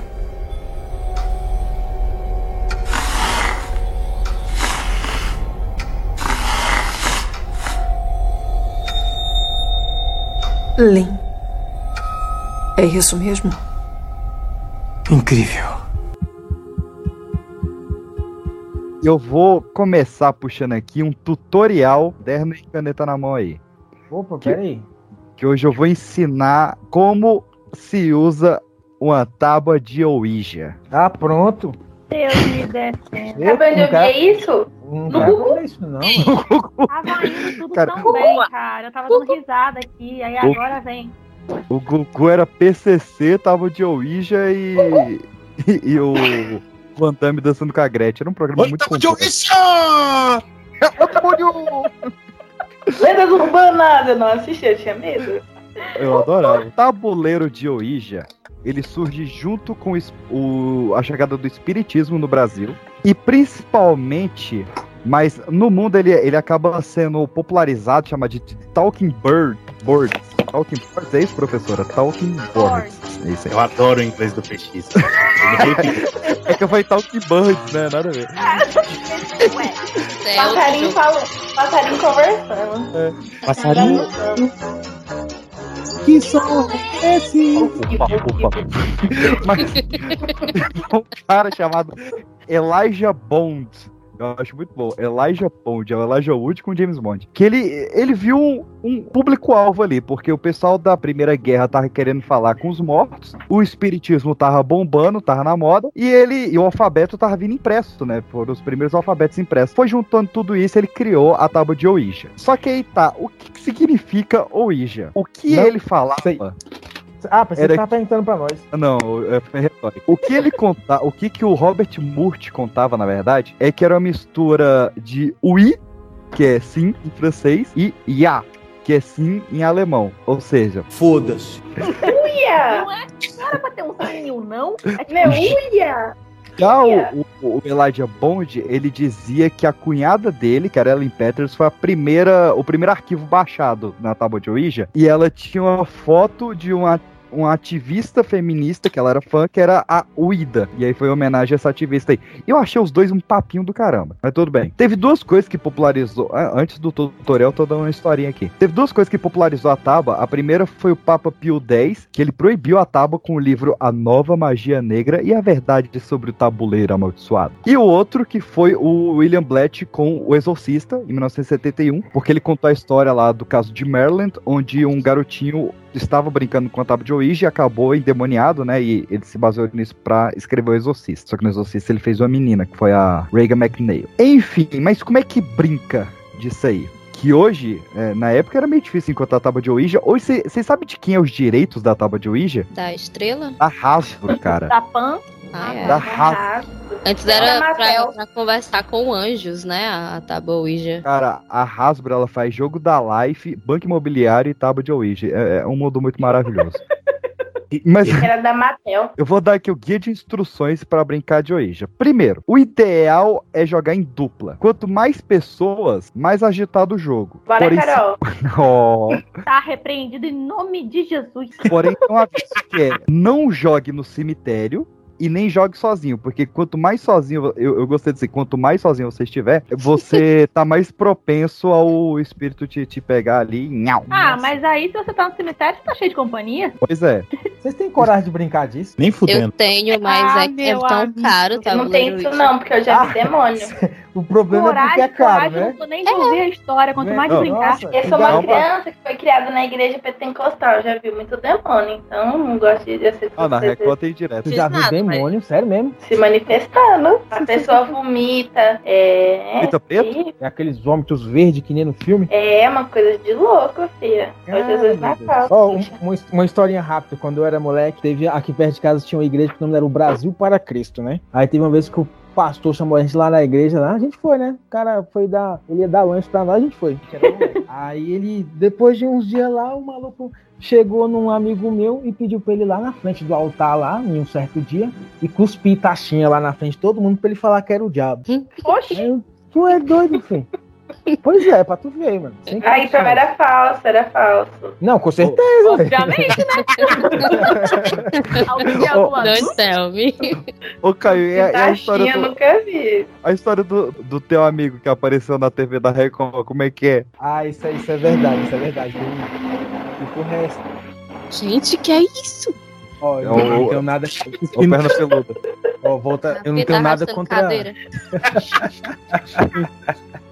Eu tenho nada contra, contra alguma, contra muitas igrejas, não, mas tem umas que Ave Maria. Teve uma vez que eu tava, te- teve uma vez que eu tava em casa, eu era adolescente, né? Aí eu não sei o que que fez, eu tava vendo TV, aí eu parei no canal evangélico lá, não sei se era da Record, se era da Band. Aí eu tava vendo o pastor lá falando um monte de coisa, ele vai e chama o cara. Aí chega o cara lá na frente, bem arrumadinho, aí ele conversando com o pastor, falando pro pastor, ah, é que eu era, eu vivia de cadeira de rodas, daqui pra baixo não, não mexia nada. Aí depois que eu vim pra igreja, encontrei Jesus, agora eu ando. Aí olhando assim, aquele bicho, caralho, velho, que safado. Era o maluco que jogava bola comigo todo dia perto de casa, pô. Corria pra porra, mano. Os moleques chamavam ele de filho do vento, de tão rápido que ele era. Caralho, o bicho é causeiro. Eu pensando, eu fiquei imaginando, quanto será que ele ganhou pra falar um trem desse? né? Porra. Em tempos de crise, eu conheço, eu conheço uma galera que, que, que tem uma articulação bem boa. Eles poderiam muito bem fazer um freelance de encapetado na igreja, assim, ó. Nesse, tempo de crise aí que os artistas ficaram sem trabalhar, né? Podia ter, Eu ter tô feito. começando É, a pensar se o demônio que eu vi mesmo era verdadeiro agora. Eu era amigo do Caio. Então, entrando nessa, entra- entrando nessa aí, eu vou dar uma dica pra vocês. Ah. Depois vocês pesquisem lá no YouTube. Judgment on Covid Goes Heavy Metal. Depois vocês me falam o que vocês acham. Eu- não, agora eu quero saber a história da Lu, que manifestou um capeta aí. Como é que é a história? Ah, a minha história é meio pesada. Eu tinha uns, uns 10 anos, 11 anos, aí eu fui pra igreja, me converti, e na volta um cara pulou na minha frente, olho vermelho, não sei se ele tinha fumado alguma coisa, e umas moedas na mão, dizendo que ia me levar com ele, e daí a minha prima começou a orar na cabeça do cara, e eu olhando assim sem entender nada, porque eu me converti, porque eu tava ali, fiquei com vergonha, né, do pastor me chamando, e eu dizer não pro pastor na frente de todo mundo. Aí o cara caiu no chão e começou a chorar, e quando a gente olhou pra trás, ele tava pulando igual um sapo no meio da rua. Enfim, rolou, depois desse dia que eu me converti, rolou uns, umas coisas bizarras, e desde então nunca mais eu pisei numa igreja. Caramba. Fica essa mensagem pra vocês. Não se converta. Não se conversa.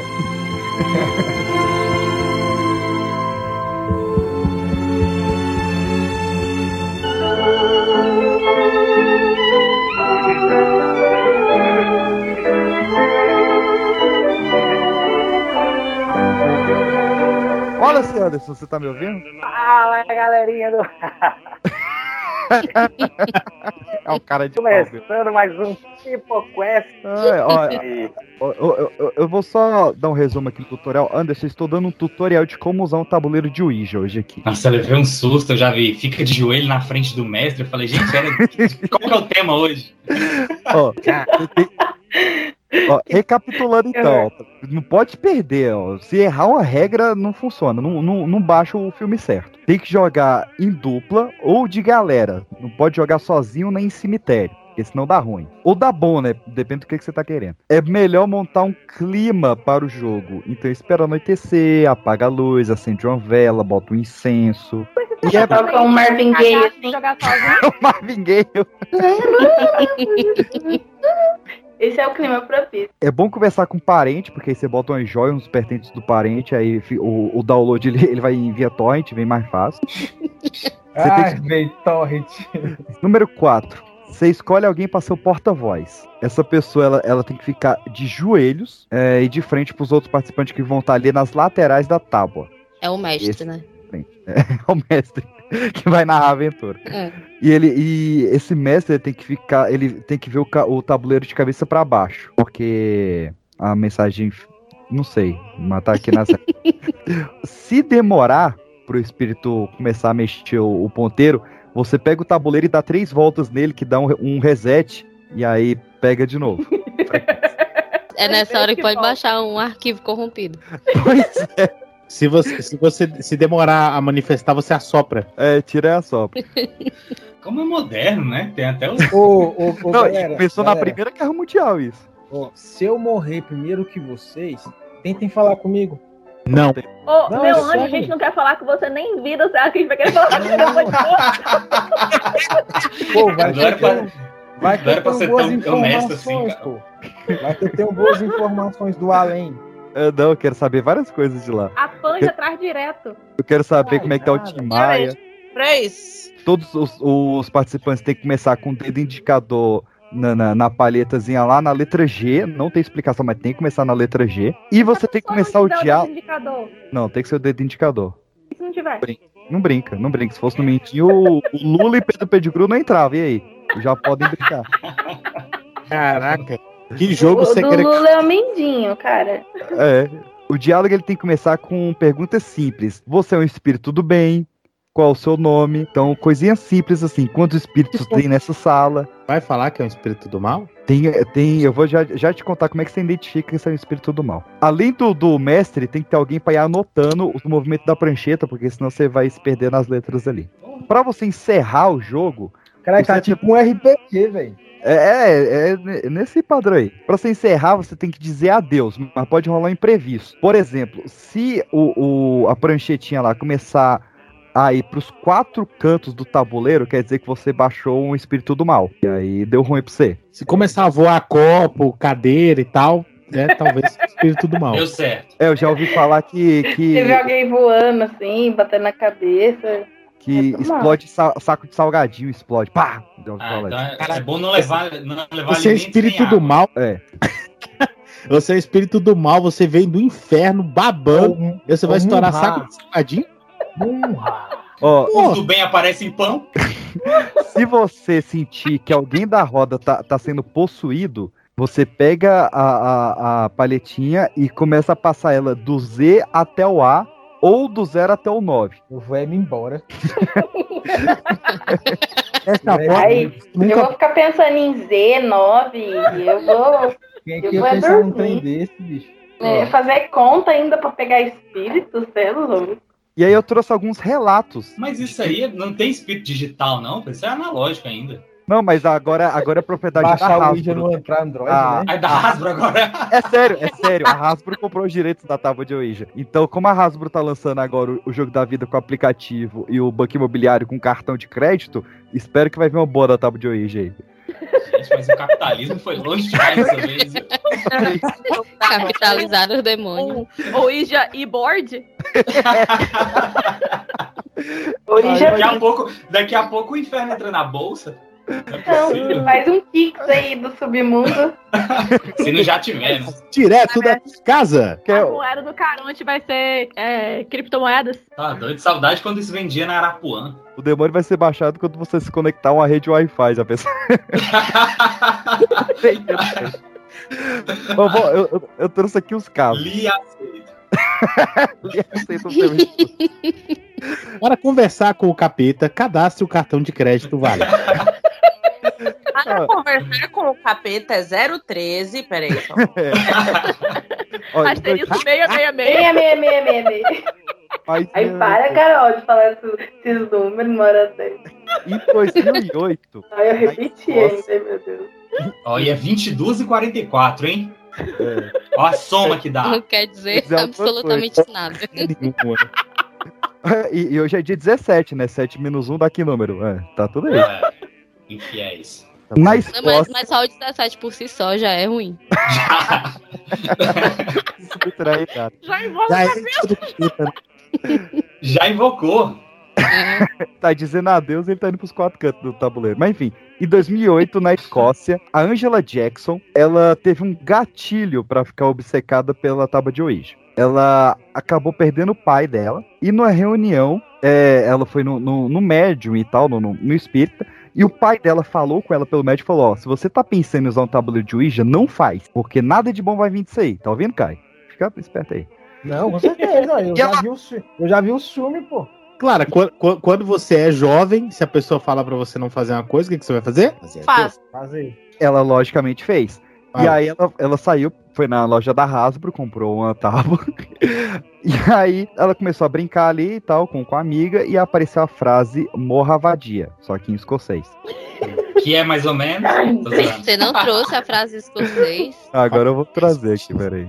É, por favor, porque eu acho que vem Acho a no para os nossos ouvintes escoceses. É, tem muita gente. Sabe que o Biblecast tem muitos fãs na Escócia, né? Outlander, Eles Que, não- que língua não- se fala na Escócia? Escocês? galês. Isso é isso. Hã? Isso, galês e inglês. É, galês e inglês. Galês. Ah, é, pode ter sido um, um- um- um- Pode ser galego? Não, mas eles Pode ser. falam inglês com sotaque. Não, galego não, galego é aquele português engraçado. Oxe, Ga- galego aqui, no recanto É gaélico. Galego aqui é vendedor de É rua. Ya. gaélico. Oxe, como assim? Galego é vendedor de rua? É, ele passa na, na porta vendendo rede, vendendo Ó. panela. Galego, Mas É uma galego, pessoa galego, É loiro. São vários galegos. galego aqui é alguém loiro. É, Minha galega. É, Ó, do nada. o- Aí o- vinha a Virgínia dançando aqui, espera aí. Dona. E o, o espírito disso foi Bassarte da Gala. Meu Deus, Nossa, acabou de o invocar. Pomado.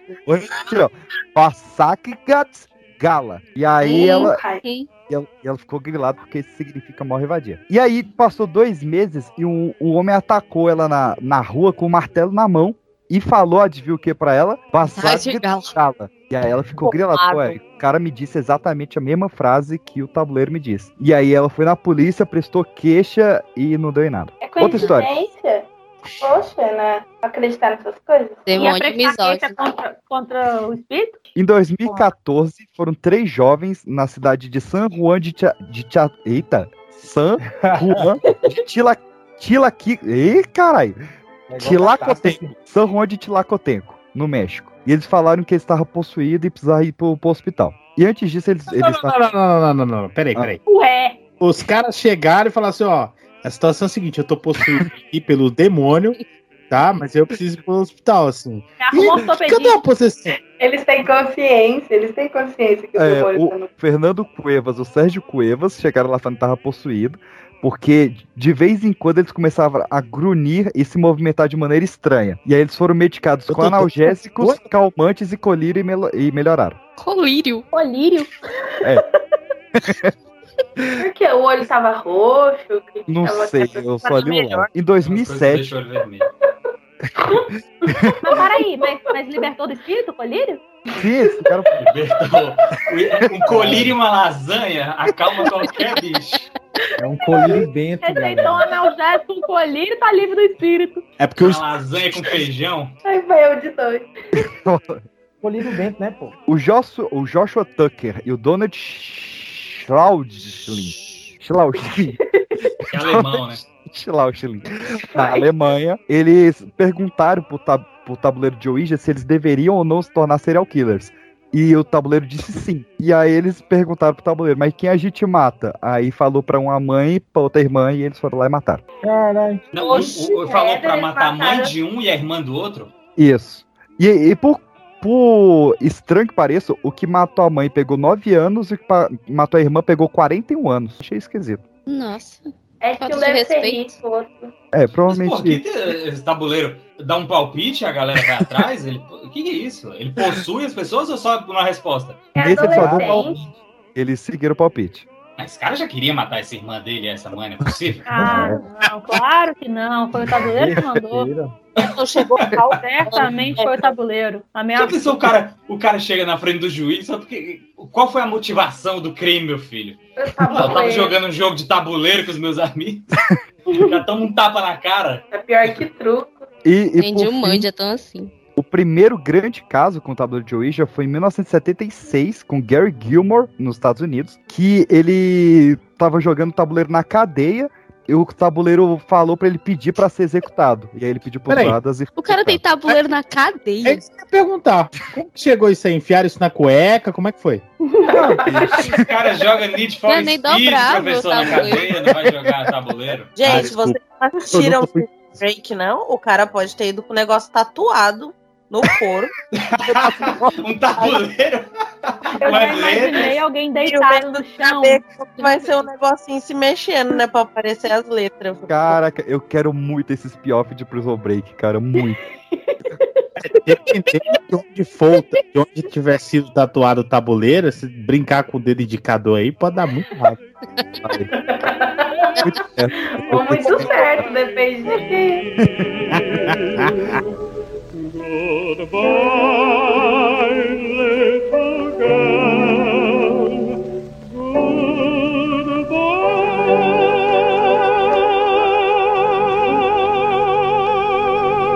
Maria, o que que aconteceu com o Fofão nos anos 90? Como é que foi a história que tinha punhal, que tinha tudo no boneco, Então, rapaz? Rapidinho, que é uma pena, né? Porque quantas crianças que não dormiram assim com essa, com essa figura assim do, do fofão, né? Que sou eu mesmo. Mas assim, o boneco maior, aquele grandão, como ele, o corpo é macio e a cabeça era pesada, porque é de vinil, tinha uma haste de plástico pra ele não ficar assim, quer ver? Ó, ó ele não, ele não ficar assim. Imagina, ficar, ficar com a cabeça caída. Então tinha aquela haste de plástico aqui dentro. Um desses, entre aspas, esquirial aí, que era pastor, não sei da onde e tal, falou que aquilo era um punhal. Ó, pessoal, que maldade. Aí tirava a cabeça, olha, tem punhal, é de não sei o que, queime o boneco. Meu Deus, que mal que ele fez para essas crianças que dormiam, que gostavam de brincar com, com o fofãozinho, né?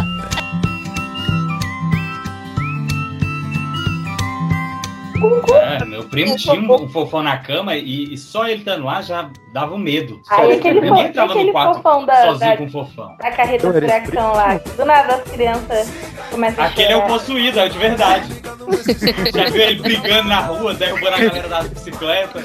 Então vamos lá, faca no fofão. Vamos combinar que a fantasia vestida pelo saudoso autor, ator Orival Pessini para dar vida ao personagem fofão do Balão Mágico, programa infantil que foi ao ar pela TV Globo pela primeira vez em março de 1983. Ó, tá estranho, PX. Eu nasci É. em 99 e agora a história é em março, mês que eu nasci. Eu já tô ficando com medo. Aí, eu queria fazer um adendo que tem vezes que eu me empolgo demais escrevendo esses textos, né? É, não, mas eu, eu, vou, eu vou ler na íntegra. você já foi vista de macacão. Então, é. Então, quando saiu na TV Globo, todo mundo já achou que era meio assustador, né? Aquela cara derretida, acho que faltou plástico. Mas a ideia inici- inicial era que ele fosse uma mistura de um cachorro com alienígena, parece, não sei. Oriundo do planeta Fofolândia. Junto com a Simoni, ah, Simoni, né? Que na época tinha em torno de 7 anos, Fofão apresentava os desenhos e atrações do programa Balão Mágico. Inicialmente ele não falava, porque ele era alienígena, né? Então não tinha uma língua própria. Apenas emitia sons estranhos, que eram decodificados pela pequena Simoni. Mas o sucesso foi tamanho que ele passou a ganhar falas e dividir apresentações com a menina. Embora a aparência do boneco fosse um tanto estranha, especialmente nas, nas bochechas. Opa! Anos 90 podia muita coisa, mas pera lá. Ele tinha umas, ele tinha umas bochechas, a, a- né? Meio. Quase que cai pro Claudinho, hein? Passa batom na boca, na bochecha. O Fofão, ele fez grande sucesso, né? Inclusive, foi criando brinquedos com ele, né? A Hasbro aí, não, não era da Hasbro, mentira. Ele ganhou um, um boneco criado à sua imagem e semelhança. Poxa, né? Jesus. Diz a lenda que o boneco era composto de estrutura de plástico, de enchimento e roupas do personagem. Então vamos lá, a história. Fofão ele fez grande sucesso, ele ganhou esse boneco e diz a lenda que o boneco era composto de estrutura de plástico, de enchimentos e roupas do personagem. E ele caiu no chão após ser derrubado por uma criança. E em seguida, a família notou algo aterrorizante. Afinal, o enchimento era composto de um objeto pontudo, parecido com um facão para colar a cabeça, que aparentemente ficava espetada na ponta da faca. Mas a tal família também teria visto velas pretas no boneco. Então vamos lá. O enchimento do fofão era vela preta e uma faca, né? Rede Globo satanista aí. Essa, essa história foi o que bastou para que começasse a boataria Brasil afora. Nossa, boataria? Vamos lá, começasse os boatos Brasil afora, né? Diziam que o boneco conversava à noite, à noite com as crianças. Você virava pro lado, ai, é o. Né? É, é o Woody da Story? É o Woody, eu achava que era, sabe, os monstros S.A. e apareceu o Mike Sullivan, não. Era o fofão. Conversavam com as crianças à noite e falavam que elas deveriam fazer maldades, praticar crimes.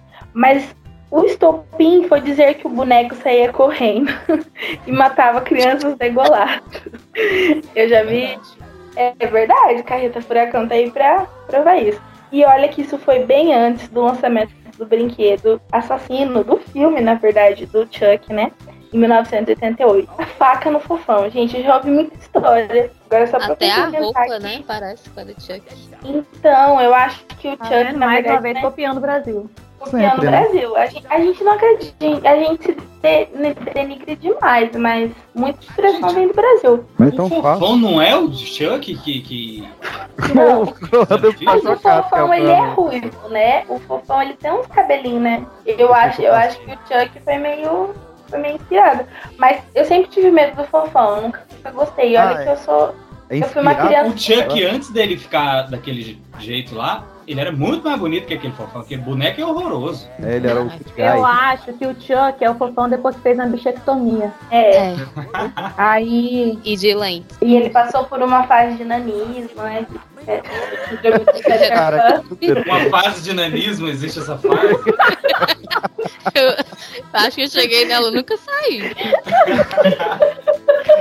Ai, gente, você, eu já, não, Uma pode. síndrome de Peter Pan e sei lá. Aí pode. Aí pode. Viu como eu sei? Lá, lá, lá, lá, lá, lá, lá, lá. Não tô lendo, não. É lá, lá, lá. Improviso. A gente tá ainda ne- nesse clima exódia, né? Cada hora uma parte do corpo. Vamos pros rins, Pan. Rinspan? O que, que é Rinspan?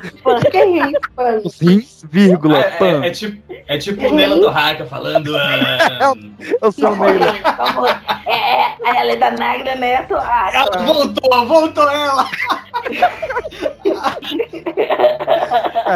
A nossa querida Leda tá aí hoje. Boa noite, boa noite. que o nome dele não Eu era. não tenho rim mais. Bebi, bebi o rim pra ter hemodiálise.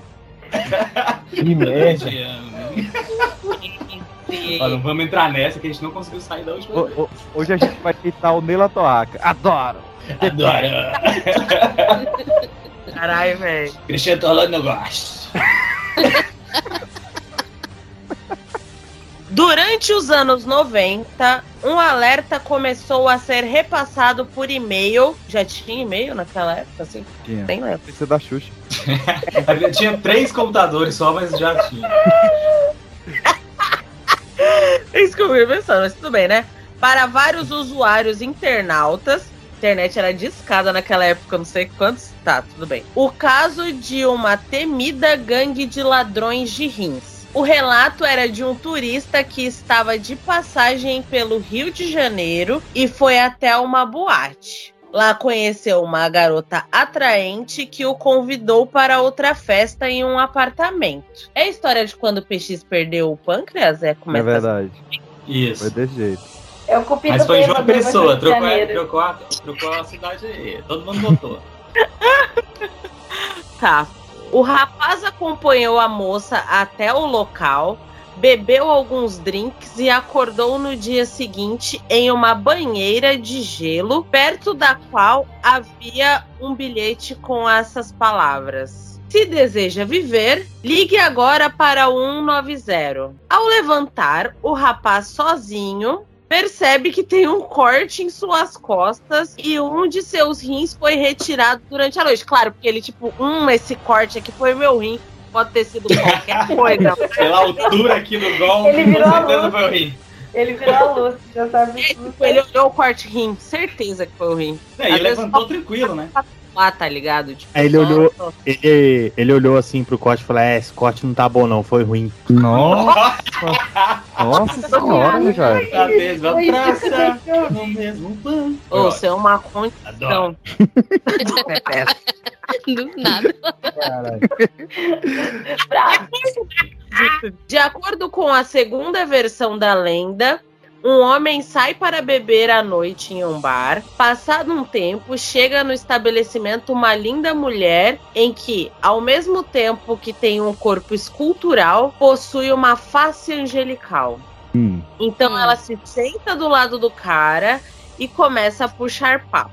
Visto que rola um clima entre os dois, ela o convida para vir até seu apartamento. Chegando a tal mulher, ah, lhe oferece mais uma bebida, só que essa contém do sonífero. E ele, não percebendo, toma e minutos depois fica tonto e desmaia. No dia seguinte, ele acorda dentro da banheira cheia de gelo e com ele, ainda meio tonto, devido ao efeito da droga, encontra um bilhete do lado da banheira. Dependendo da versão, o conteúdo do bilhete varia. Há quem conte que nele está escrito: Ligue rápido para o hospital ou vai morrer. Seus rins foram extraídos. Então ele, assustado, liga para a emergência e é orientado a verificar se há duas incisões nas costas. Tipo, você ligou, mas você tem certeza mesmo É, porque o outro já É, acreditou no negócio do tabuleiro. O outro vai acreditar num bilhetinho, pô. Eu acho que se você quer roubar órgão pra vender, um bar não é o lugar mais indicado pra pegar gente saudável, pra, né? Pois é, tá- eu acho que os dois estão errados. A moça que vai procurar um rim. Ela tá ganhando por isso, amor. Gente, o rim vale 565 mil no mercado Cara, negro. Vale como a é que pena. sabe? E além de E eu- eu comprar o meu todo ano. Todo ano não, tô vendendo. E o outro, o outro cara errado, o outro é esse cara que tá errado. Sai de casa igual a salamandra curiosa, sozinho numa quarta-feira de fraca e senta uma gata do lado, tu acha que é pra tu? Foi com É, ela ela tem demais. que pra alguém, né? Na Rinodê, porra. É, podia chamar pro. Às vezes ele fala, isso é um sinal de Deus, né? Às vezes você tá triste, acontece algo bom, você.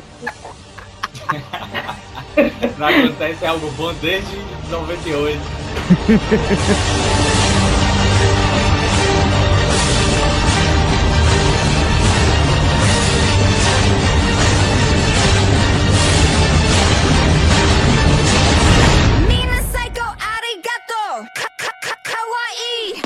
Falando em 98, como é que é o caso da Hello Kitty, Carol? Ela vem. Ah, Carol. Mas você quer contar com relato? Aí, conta aí. Você queria contar. Hello Kitty? O que, que você ia falar? Oxi, ficou sem boca, igual a Hello Kitty. Ah, ficou com Entendeu a referência. Pode falar, todo mundo já teve uma blusa da Hello Kitty. Eu não. Como assim, Não. cara? Eu já nunca tive. não. Eu já Eu tive. Olha como é que o cara.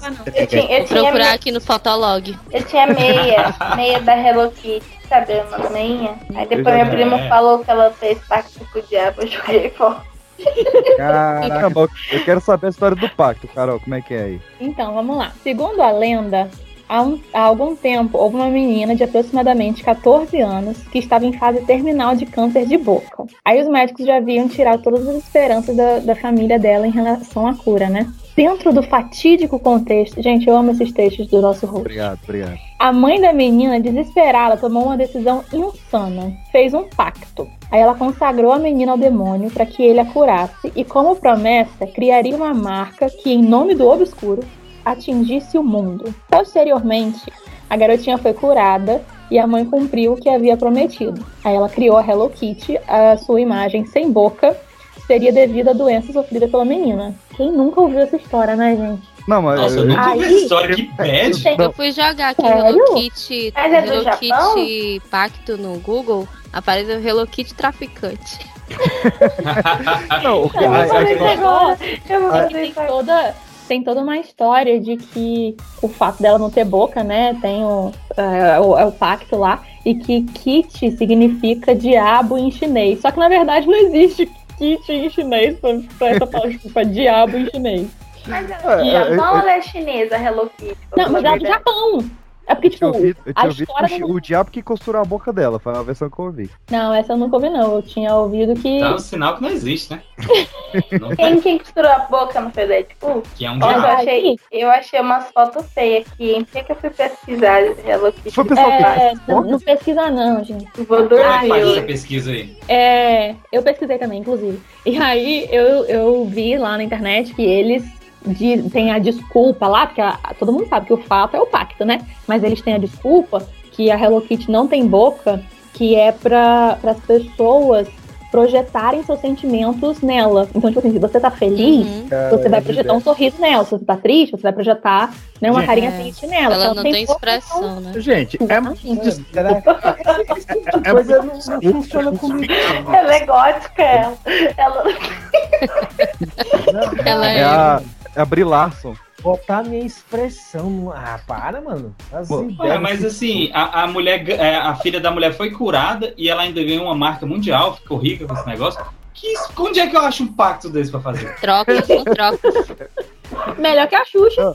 E a Hello, a Hello Kitty ainda foi ser a Capitã Marvel, sem expressões. É, A Bela. A Bela No caso, ninguém projeta, É ninguém projeta as emoções nela, que o povo só odeia, coitada. E ódio não é emoção? Mas é o único, não tem um outro tipo de felicidade. É sempre Puxa. ódio, ódio, ódio.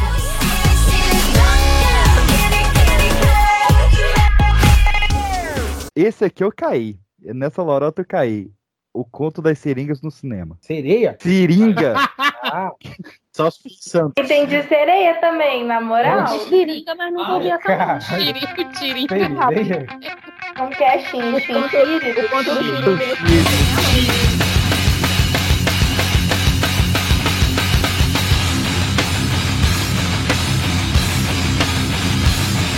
Conta a lenda aqui que em 1939, na cidade de Nova Orleans, surgiu um boato que talvez é o precursor, o precursor dessa lenda, que recomendava-se às garotas para ter cuidado com o homem da agulha. Esse não é um Peraí. bom apelido. Qual é o cara lá É. do, do- da Princesa do Sapo, do Voodoo? Ele faz esse voodoo? essa versão, não. E Deve é, entrava no, no- e é em Nova também. É, Nova É, deve ser baseado. Se ele se juntar com É, o baseado, sapo, com certeza tinha. Uma bagunça. Esse monstro entrava no cinema sempre acompanhado de um ou de uma ajudante. Essa dupla procurava uma jovem sozinha, de modo que as duas poltronas, à direita e à esquerda dela, estivessem vazias. Ó, você sozinha no cinema, É, assistindo triste. é, telenovela, Pega o canto, pega o canto. 39, né? O- É. Cada um dos monstros sentava de um lado da vítima e aplicava uma injeção de morfina na jovem desprevenida. Quando a pobre jo- jovem apagava no sono, era retirada do cinema e a partir daí jamais se tinha notícia dela. Ninguém tinha notícia delas, mas todos sabiam que ela havia sido levada para a vida, para a chamada vida fácil ou da que fácil não tem realmente nada. Seguida por muitas mulheres. Esse aí é o primeiro conto. O cara dopava a mulher e jogava ela no, no cabaré com a carteira de trabalho, era isso. É, esse é Virava o 39, né?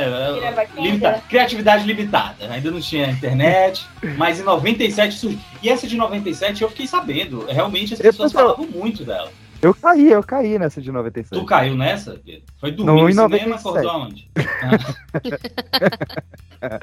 então, em vida 97 começou a Já circular na internet uma, uma versão similar onde ao sentar numa poltrona de cinema ou teatro, você sentia uma agulhada e ao verificar o que houve, achava uma seringa com sangue ao lado e uma mensagem: Bem-vindo ao mundo da AIDS. A armadilha seria planejada por supostos revoltados que teriam contraído a HIV. Agora, essa problema que tem, essa coisa tem tantos problemas que, mas assim, eu escutava ela de cinema, eu escutava ela em, em tipo, micarê, tinha as micarês, que é lugares muito Mas cheios, sempre rolava verdade. esse papo. É, Alguém aí já sentiu, tô brincando, alguém já em todas as cidades rolava, porque aqui o Pipoquete realmente é nacional, né? É, Brasília tinha, confirmado. Check. Aqui em Campos Sampa tem tinha. também. Aqui Tinha aí? também. Eu já ouvi esse tipo aí também. Olha aí, nacional, Recente, nacional. inclusive. Olha Ah, só. porque você conhece alguém que foi curado? Não, não. Aqui em Campos teve, assim, recente, é relativamente recente, tipo, uns, sei lá, pré-pandemia. É, daí tava, tava dando até em, em jornal e tal, que tinha gente no centro fazendo isso. Tipo, no centro da cidade fazendo isso. É, tem, assim, tem uma notícia de 2016, ó, de uma médica que foi atacada em São Paulo. E foi picado com isso. Né? E assim, nessa época, não que agora seja melhor, né? Mas teve uma pandemia de, de, de AIDS aí que ninguém sabia muito bem o que, que era, as pessoas estavam morrendo, não tinha tratamento e tal, dos anos no, 80 para os 90, ali, no final dos anos 90. Então isso surgiu em 90 e pouco, 97. Isso era pânico, que assim, não podia ir na padaria, tinha que passar aí na rua, tinha que ir de armadura, porque as mães enlouqueceram com esse papo. E a gente Vamos gostava para- de ver aquele site assustador. Lembra desse site? Assustador.com, é. Ai, o site que nossa, liberou. Escada. Pô, Pô, Até o, hoje. o- o site que liberou a, a foto dos corpos do Mamonas na época. Foi. Ah, a- a- tinha a foto do Kurt Cobain, lembra? É, mas é É, falso. Depois eu descobri que aquela foto é falsa. Então, ó, Falsa? Ah, não É. Fica, fica aqui a dica para os nossos ouvintes. Se você andar num lugar com muita aglomeração, primeiro que usa máscara. Porra. Segundo, cuidado com o maníaco da picadura. Vai, que usa, usa duas calças jeans.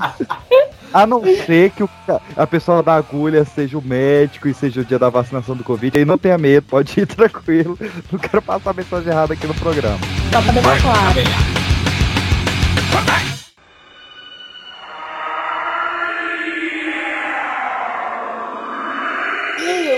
Mandou. Quer dizer, eu posso falar que você mandou as histórias? Pode. Não, pode não. Então, ah, então, peraí. Então o PX não encontrou. mandou as histórias que era pra ler. E, cara, eu vou dizer que eu achei essas daqui meio fraco, hein? Que assim, ó, é como é lenda nerd. Tá na cara que esses caras eram tipo um bando de perdedor, tava num bar pra tentar chegar numa mina e contou uma história. Tipo, ó, escuta essa daqui, ó.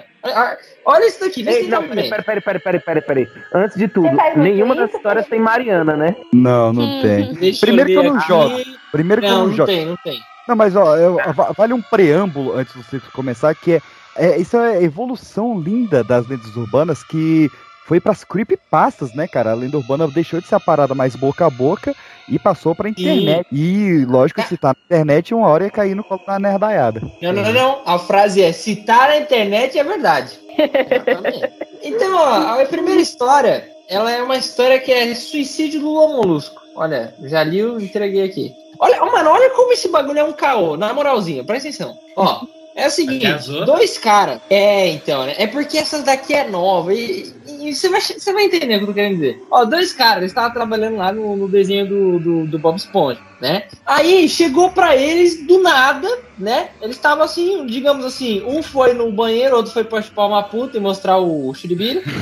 Aí levantou, quando voltou, quando ele voltou, ele achou uma fita cassete lá. Eu, tô, eu pesquisei descrever aqui, mas na minha cabeça é uma fita cassete, sabe? Igual a da. Samara. Eu Que é um. Em vez de, em vez de estar desenhado o ring lá, né? O anelzinho da, da, chama, da, da Samara, tava desenhado a cara do Lomolusco. Guardem, guardem esse pensamento. Aí o cara olha pro lado do outro e fala assim: Caraca, um novo episódio pra gente revisar, né? Fala, é, vamos lá, pô, então beleza, põe aí pra gente assistir. Ah, então faz o seguinte: vamos lá, estourar a pipoca você começa a assistir. No meio do episódio, começa já meio estranho, tá ligado?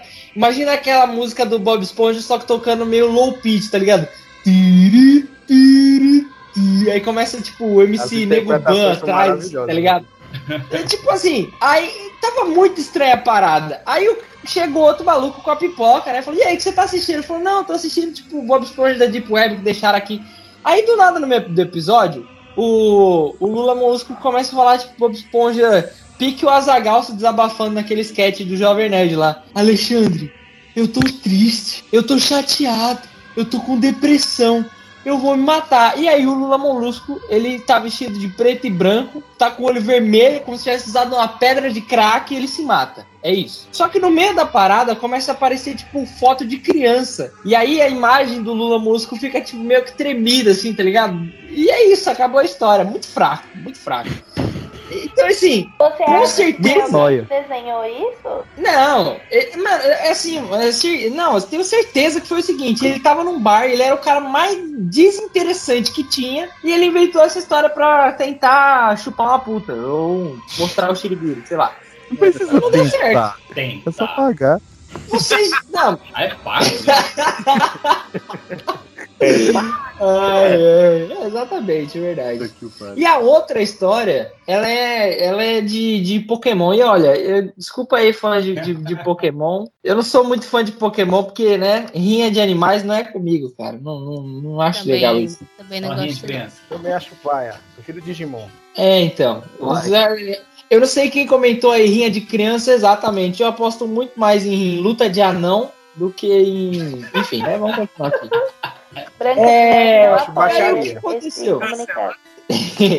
Aconteceu o seguinte, olha, não, essa história aqui também foi um desenvolvedor, ainda mais, olha, a gente aprendeu uma coisa que, olha, esse episódio, esse episódio me ensinou uma coisa, tô até com raiva. O japonês, ele é doente no intrínseco dele, tá ligado? Porque é um fantasma que a brincadeira de, de amistosa dele é te oferecer um, um papel higiênico que você vai, você vai se fuder e o outro que você vai tomar no cu.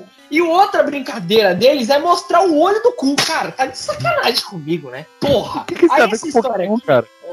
eu vou chegar lá, calma. calma. Aí eles são lunares. Aí, seguinte, essa história é, é- é que, é que Pokémon é do Japão, olha aí, construiu minha ponte. Obrigado, PX. É isso, pessoal, acabou. Brincadeira. Esse jogo do, do Pokémon lá, que era o Red and Blue, eu já joguei. Eu te joguei Bom. pelo emulador. Eu acho meio. é, Eu adoro. o que acontecia? Tinha uma, fa tinha uma, uma fase lá que deixava as crianças japonesas, é tipo o Bart Simpson lá, quando ele, ele tá, tá nos Simpsons aí, entra em crise de convulsão, pique LSD.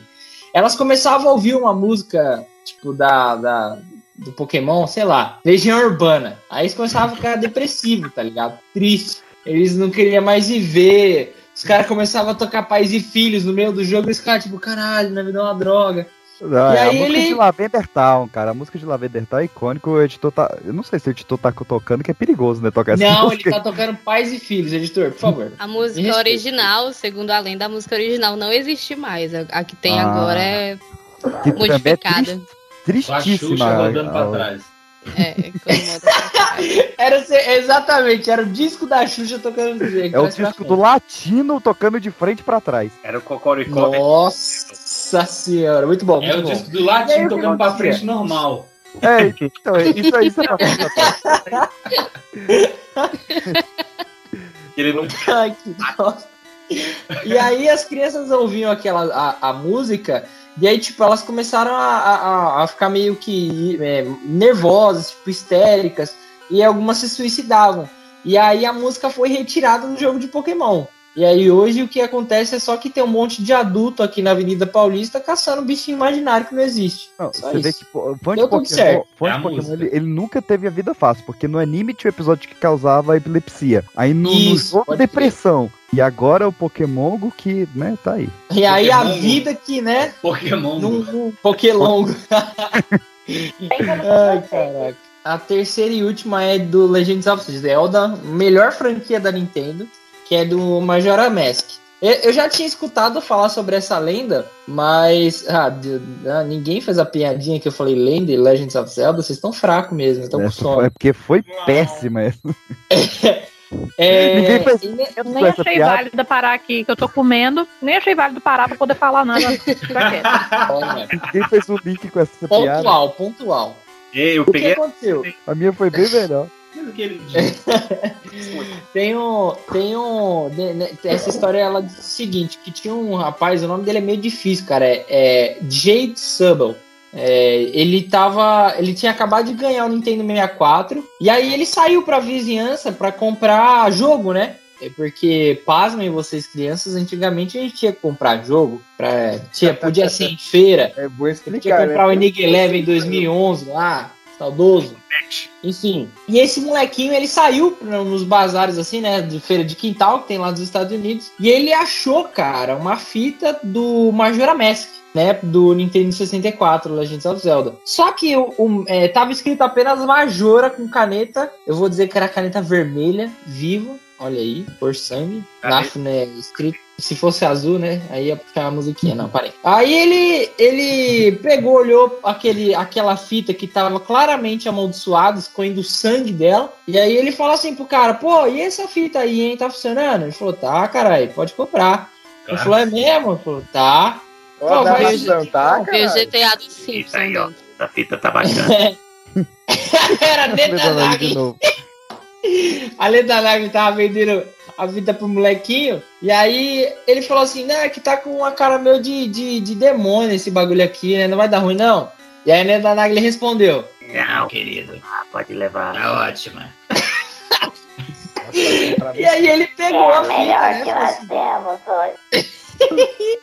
Ele pega a fita e levou pra casa. Quando ele levou pra casa, ele colocou lá, deu a famosa soprada no, no bagulho, colocou lá no Nintendo 64 dele. Quando ele ligou, ele viu que já tinha um save, que era um save, né, escrito bem. E aí ele falou assim, pô, cara, que, que, que bacana, né? Deve ser do tiozinho que me vendeu. Deve ser da Leda Nagler, né? Ela me vendeu e passou o nome artístico dela pra cá. Nome de guerra dela. E aí eu tô. vou jogar. Quando ele começou a jogar, o que aconteceu é que o. Pra, olha só, que surpresa de zero pessoas, a fita se tornou endemoniada. A própria Neda Nagli saiu de lá encarnada, começou a, a. O jogo começou meio que a falar com o moleque, tá ligado? Falar que, tipo, é, que o, o Ben, né, que tinha morrido. Como é que é? Você quer papel azul ou vermelho? Para de fazer crossover, caralho. E aí ela começou a falar que o Ben morreu, tipo, que o moleque foi morto, morreu afogado. É, começou a falar que, que o Ben tava se sentindo sozinho, que ele que ele, ela, ele, ele precisava de um companheiro. E aí o moleque, tipo, tirou a fita. E aí o é, Jezebel levou, tentou achar o cara da a, Leda Nagli novamente e não encontrou mais ela, tá ligado? E aí ele falou assim, puta merda, cara, o que eu vou fazer com isso? Como toda boa Perdi maldição, anos. vou passar pro próximo. Acho E justo. é assim que acaba a história. Ele chegou lá na barraquinha e perguntou: Você tem o que da Nintendo? Aí o cara respondeu: Não. Essa foi boa. Não peguei. Bem bolado.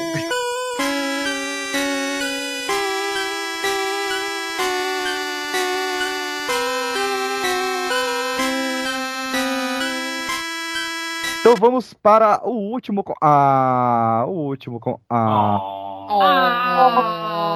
uma- a, a voz, a vozinha de veludo de professor Jairo contando sobre a rainha dos baixinhos, a Mulher Monange. Meu Deus. Mulher Monange? Mulher Monange, Xuxa Meneghel. Adoro. A Pronto. rainha dos baixinhos.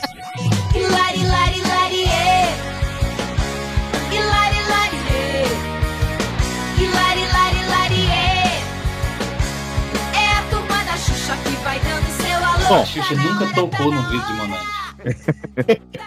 Aquele comercial. Você sabia que o Roberto Carlos ele nunca tocou num bife porque ele não toca em nada marrom e pra ele carne é marrom? Ele é louco, né? Mas também. que carne fino, né? Como assim nunca tocou num bife? É, teve, teve um comercial da Friboi que ele gravou que tiveram que fazer o bife em CGI porque ele não toca em carne. Nossa, E aí, ele, É só em o- né? Tem, ele tem- é o vegano raiz. Não, não, não é vegano, é porque ele não toca na cor da carne, mas é- é- ele come tipo frango, peixe, é de boa pra ele. Ele, ele tem uns toques, por exemplo, ele, ele só se veste de azul ou branco, em várias tonalidades, mas só se faz azul ou branco. Ele só dá a volta no microfone pelo lado esquerdo, ele não gira o corpo pro lado direito, pô, como é que é que falei? Estoque. Ele tem a, a perna mecânica. Achava que ele era travado. Era Mas, mas será que, que não é superstição? É superstição Com total. E ele, ele, Porque ele, tu falou toque. Não, mas tem vários toques também. Ele, ele tem um que é meu toque, meu superstição, que é se ele entrou por uma porta, ele tem que sair por essa mesma porta. E aí tem uma lenda urbana em Ouro Preto. Já não sei se você já ouviu falar, que, é, que ele já morou lá, mas que ele, ele tinha um show, acho que em Mariana, e ele foi em Ouro Preto antes. Aí ele entrou pela porta da frente da igreja e trancaram a porta da frente. Aí teve que sair pela porta dos fundos. Ele não foi fazer o show em Mariana porque ele esperou a igreja reabrir pra ele entrar pela porta dos fundos e sair pela da frente e ficar tudo certo com o universo. Normal. Essa história já escutei tantas versões com várias pessoas. Mas foi com o Roberto Carlos. E ele dormiu dentro da igreja. Até Aí botar a nossa contribuição. É, as igrejas lá eu não dormiria não se fosse ele, mas enfim. Se você aí viveu nos anos 90, se você é mais ou menos da mesma idade aqui que a gente e tal, com certeza você deve ter ouvido falar do lance da Xuxa satanista, da Xuxa do demônio, enfim. Assim como tudo que faz sucesso no Brasil, né, tem ligação direta e clara com o Satanás. O primeiro boato envolvendo a apresentadora veio com o lançamento do seu segundo álbum, intitulado com o nome maravilhoso Show da Xuxa. Sim, com X. Eu tinha todos. Não, esse show da Xuxa, ele tem uma curiosité, só uma curiosidade. Eu aprendi com o Anderson a dar curiosidade. Porque a, a Xuxa, ela, ela era tida como uma, uma mulher que ela nunca faria sucesso, porque ela não só não tinha voz, como ela não tinha ritmo. O pessoal falava que ela não, ela não conseguia cantar, não conseguia, tipo, andar e mascar chiclete ao mesmo tempo, saca? Não tinha ritmo nenhum. Tadinha. E aí- da graça. É, é assim agora que. Não, ó, esse cara consegue andar e mascar chiclete, agora ele vai virar baterista. É assim que funciona? Foi um exemplo. O- os produtores da, da Livre, se não me engano, falavam, ó, cara, essa mulher nunca vai fazer sucesso, ela, ela canta ruim e tal. E falou, não, a gente vai, vai conseguir fazer essa mulher estourar aí. E aí, é, os caras pegaram um metrônomo, né, só e colocaram no ouvido dela e ela conseguiu cantar o primeiro álbum. E o álbum, cara, estourou de venda, assim, vendeu pra caramba. Não tem os, os números exatos, mas assim, vendeu muito, muito, muito, muito mesmo. Foi o, o primeiro disco infantil a vender 100 mil cópias. Na, tipo, na primeira semana, e depois atingiu mais 250 mil cópias. E até hoje tem mais de 2 milhões e 700 mil cópias vendidas. E os caras falaram, ah, foi sorte de, de, de principiante, você tá se achando demais. Só porque a gente falou que ela não cantava e você vendeu 2 milhões de cópias, tá se achando demais aí. Eu quero ver se você é o bonzão mesmo, que você fala que faz qualquer pessoa cantar, se você faz essa mulher gravar uma música mais famosa do que Parabéns pra Você. E aí, quando ela lançou o show da Xuxa, teve a música Parabéns da Xuxa e foi mais cantada do que Parabéns pra Você. Cara, essa mulher é, é, é um, um sucesso absurdo. Ah, Ela tá conseguiu emplacar de galã no filme. O Sérgio Malandro. Ah. Isso. Ah, e os filmes, os filmes dela, sucesso de bilheteria com, com as incríveis aparições de Dedé Santana. Não, e o Tatá. Sérgio Malandro. Jacaré. Tipo Jacaré de sutiã. Parecia muito também. Inclusive, eu falei lá no, no episódio do, do Harry Potter que Xuxa e os Duendes 2 foi um dos primeiros filmes que eu assisti no cinema, que na cidade não tem cinema. Então, assim, marcou minha vida, minha história. Mas eu tenho um desabafo que quando ela fazia o programa de criança, que nos anos 90 ela fazia dois programas, né? um de jovem, que era o, aquele Planeta Xuxa, Uma e merda. o programa de criancinha, e que o Tá programa bom, de tá criancinha bom, ela entrava, lá, Cláudia. ela entrava numa. é, ela A entrava que hora que numa, vai contar a história? numa nave e eu chorava toda vez que ela entrava pra ir embora. Anderson é isso aí, gente. Ele veio pra isso, entendeu? Vou falar da Xuxa pra galera dos 90, 80. Vocês que nasceram em 99 não sabem o que é isso. Eu nasci em 88. Eu tinha, eu, na verdade, eu tenho CD preto, era preto. Minha mãe tinha, né? Do capeta. Black Album da Xuxa. Ela é uma metálica. Era tia. preto, era preto o CD. Escrito segundo show da Xuxa. CD. Ela não fala CD, gente. Era, era vinil. Eu tenho CD É o preto. CD preto que chama, é vinil. Não, gente, o CD. o CD, eu sei que é o vinil. Senhora aqui. O CD da Xuxa era preto, o CD, não o vinil. Era preto e prata. Eu sei o que é o vinil, gente. Pelo amor E o vinil? O vinil é preto, tudo em volta. Esse, esse segundo show da Xuxa, que é XXX, pra quem não entendeu o, a, a sigla, né? É, é aqui, a gente falou lá no episódio de Axé, que tem a música do Chiclete com Banana cantada pela Xuxa. Que é a, a festa do estica e puxa. Aí você tira suas conclusões aí. Do que, que o Belmarx queria. Essa pão estica aí, puxa. Eu não Isso sei é a que é uma festa da coisa que esse tipo Xuxa. puxa, não, Pedro. não faz, não? Tá bom. Segue a história aí, Eugênio.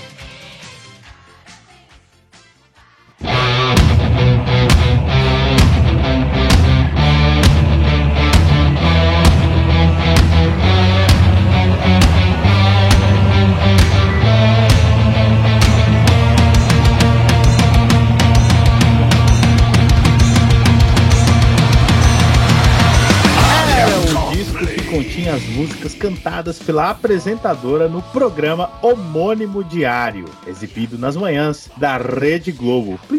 Tanto o programa matinal quanto o álbum, o primeiro da artista que saiu pela Som Livre, foram um grande sucesso. Aliás, Xuxa já era conhecida do público infanto-juvenil, uma vez que já havia apresentado na extinta Rede Manchete, que saudade, o programa Clube da Criança e lançado seu primeiro álbum enquanto trabalhava nessa emissora. No entanto, esse disco passou despercebido. Foi aí, né, que o Satanás entrou na história. Mas, como explicar tamanho sucesso no segundo álbum? Simples. A artista havia feito um pacto com o demônio.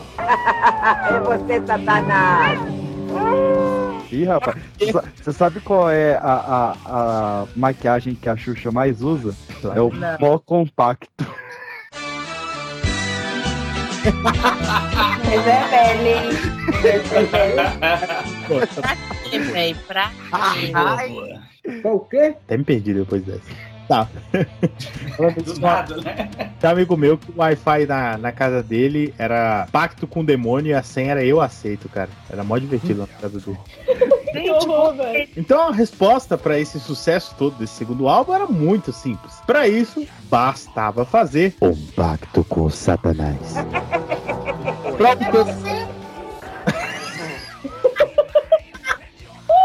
Pois, tá.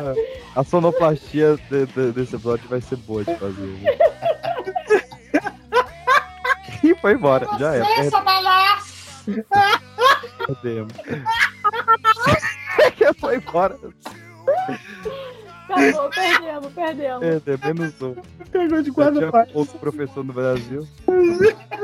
Fuderam o professor. Caraca, a Xuxa tem um disco em espanhol. Tem. Desculpa, gente. ele tava, ele tava concentrado até o Anderson chegar. O Anderson chegou e estragou tudo. Get your shit together. Todo mundo tem um aluno que desanda a turma, né? Te contar. Ai, agora vai. Bom, então o, o pacto com o Cramunhão era pra o quê? Obter fama e dinheiro. Nossa, É, o diabo tem tanto nome, velho. Tem sete pele. Eu conheço pelo menos uns 20. O que eu acho mais engraçado é o rabo de É a Daenerys? Rabo de sete é bom. Mochila de criança. Vai ter um concurso pros ouvintes. Quem consegue contar essa história? As suas palavras. Além disso, queria tudo o que se espera de um contrato como esse. Né? O contrato, pergunta, o contrato com o demônio, né? Vida eterna, é, suprimento de Monange infinito, enfim. Começou a rolar um boato de que ao se girar o vinil ao contrário, olha o CD preto aí, era muito clara a mensagem satanista subliminar.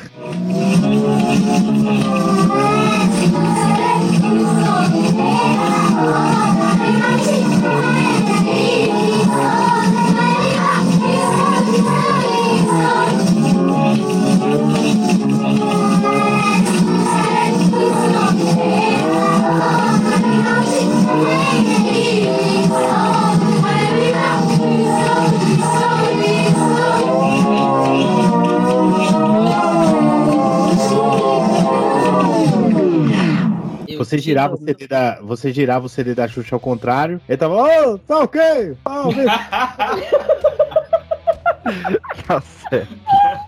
Tá certo. Bem embolado, bem embolado. Alguns anos depois, mais precisamente em 1989, parecia que o público havia superado todo aquele bafafá envolvendo o nome da Xuxa e sua suposta ligação com o ocultismo, conhecido popularmente como capeta. Mas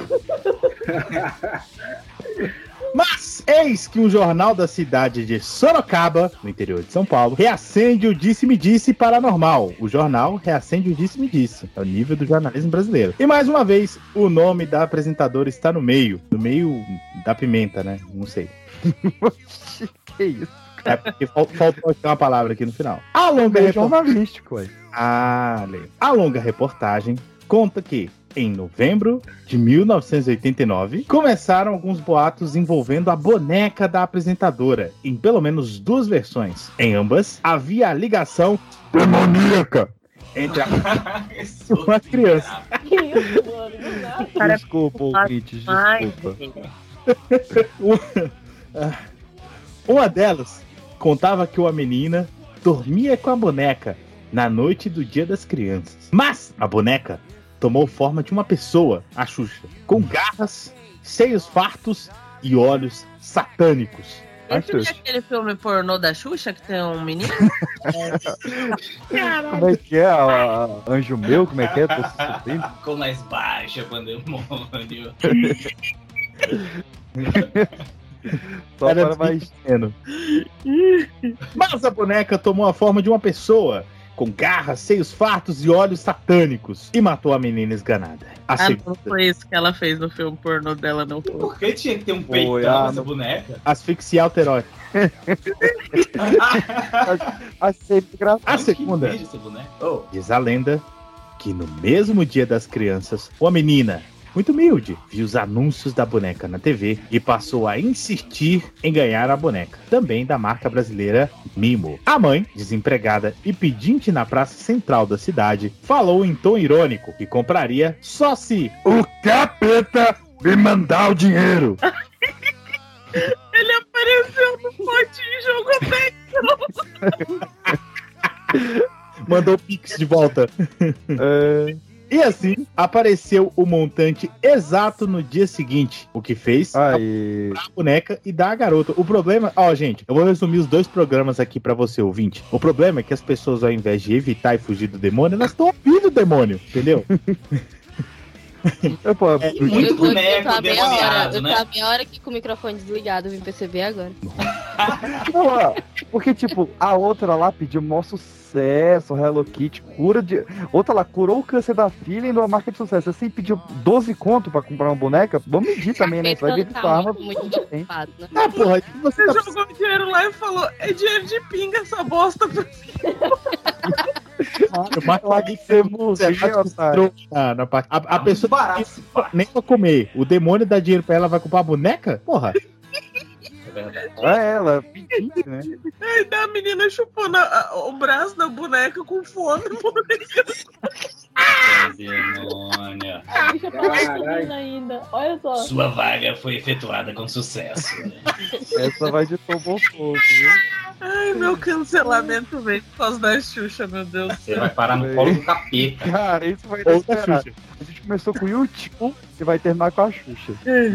Entregue a boneca que a moça preferiu, né, comprar do que o- comida. A boneca, de novo, teria tomado uma forma assustadora com garras e acabou também por matar a pobre criança. Pelo menos ela não vai ficar com fome mais.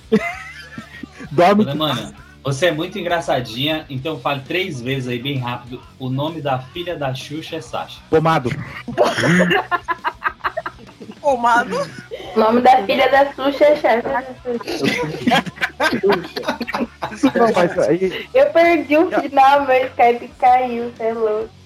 E a, eu- e a- e a teoria que a Xuxa matou a Ayrton Senna, não tem essa teoria? Pra ficar com a herança dele. Não, Tem uma teoria que o pacto da Xuxa venceu. é, e não, por isso que é ela foi fato. parar na Record. E você já viu a voz dela? Ela Tem de cabelo curto. Ela perdeu o cabelo, a voz e a Tem Globo. validade essa porra? Tem. Tá renovando é? Sim, você dá, você dá só uma alma. Aquela alma ia viver só por 20 anos. É, a, é, a alma que ela deu foi a do Ayrton Senna, né? Aí durou um tempo ali. Aí ela tem que dar outra agora. A do Pelé. Ela namorou o Pelé.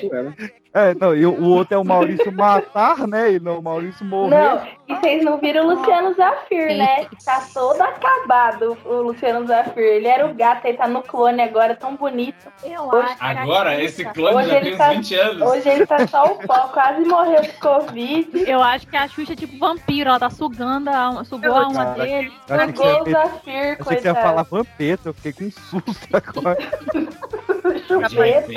É a chave mestra, tá ligado? Tipo, a mina vai, vai sugando. O Monange é na base de sangue de virgens. Ah, o Zafir não era virgem. É, Ele tá falando só de sangue dos homens. Ela e a caminhoneira do Piauí é tudo igual. A caminhoneira do Piauí. Caminhoneira do Piauí. Ah, essa eu, eu ouvi a da caroneira do Piauí, a da caminhoneira eu perdi. Campeoneiro. Eu achei que era aquela da, da irmã da Gretchen lá, como é que chama? Da- Sula eu- Miranda. O, o que eu, a Sula Miranda é irmã da Gretchen? Aham. Sabia Miranda é irmã da Gretchen, véi? É prima, não é? Elas tiveram um reality show. Quem? Que a- elas tiveram um reality show e a Sula vinha aqui no Texas. Aí, ó, o, o Kardashian da Gretchen aí, que descobriu que Aí, É, mas a Sula Miranda é irmã da Gretchen Não, não é Maria. Ou não. É, lógico que é. A rainha dos caminhoneiros. Eu conheço Sula Miranda e conheço Gretchen. elas são primas, mas elas tinham um reality show sim, os Gretchen. Os Aí a. Onde passou? Já foi dito, já, já foi falado desse. Mas a uma Miranda, eu lembro ela indo no Texas. Aqui, ó, ela é irmã da Gretchen, velho. Ela indo no, É, no irmã mesmo, Texas. Ela Ah, comprando a tudo da. Gretchen. E ela, e ela, e ela é tia do, do filho da Gretchen. Só pode, né? Porque é assim que É a Sammy Gretchen.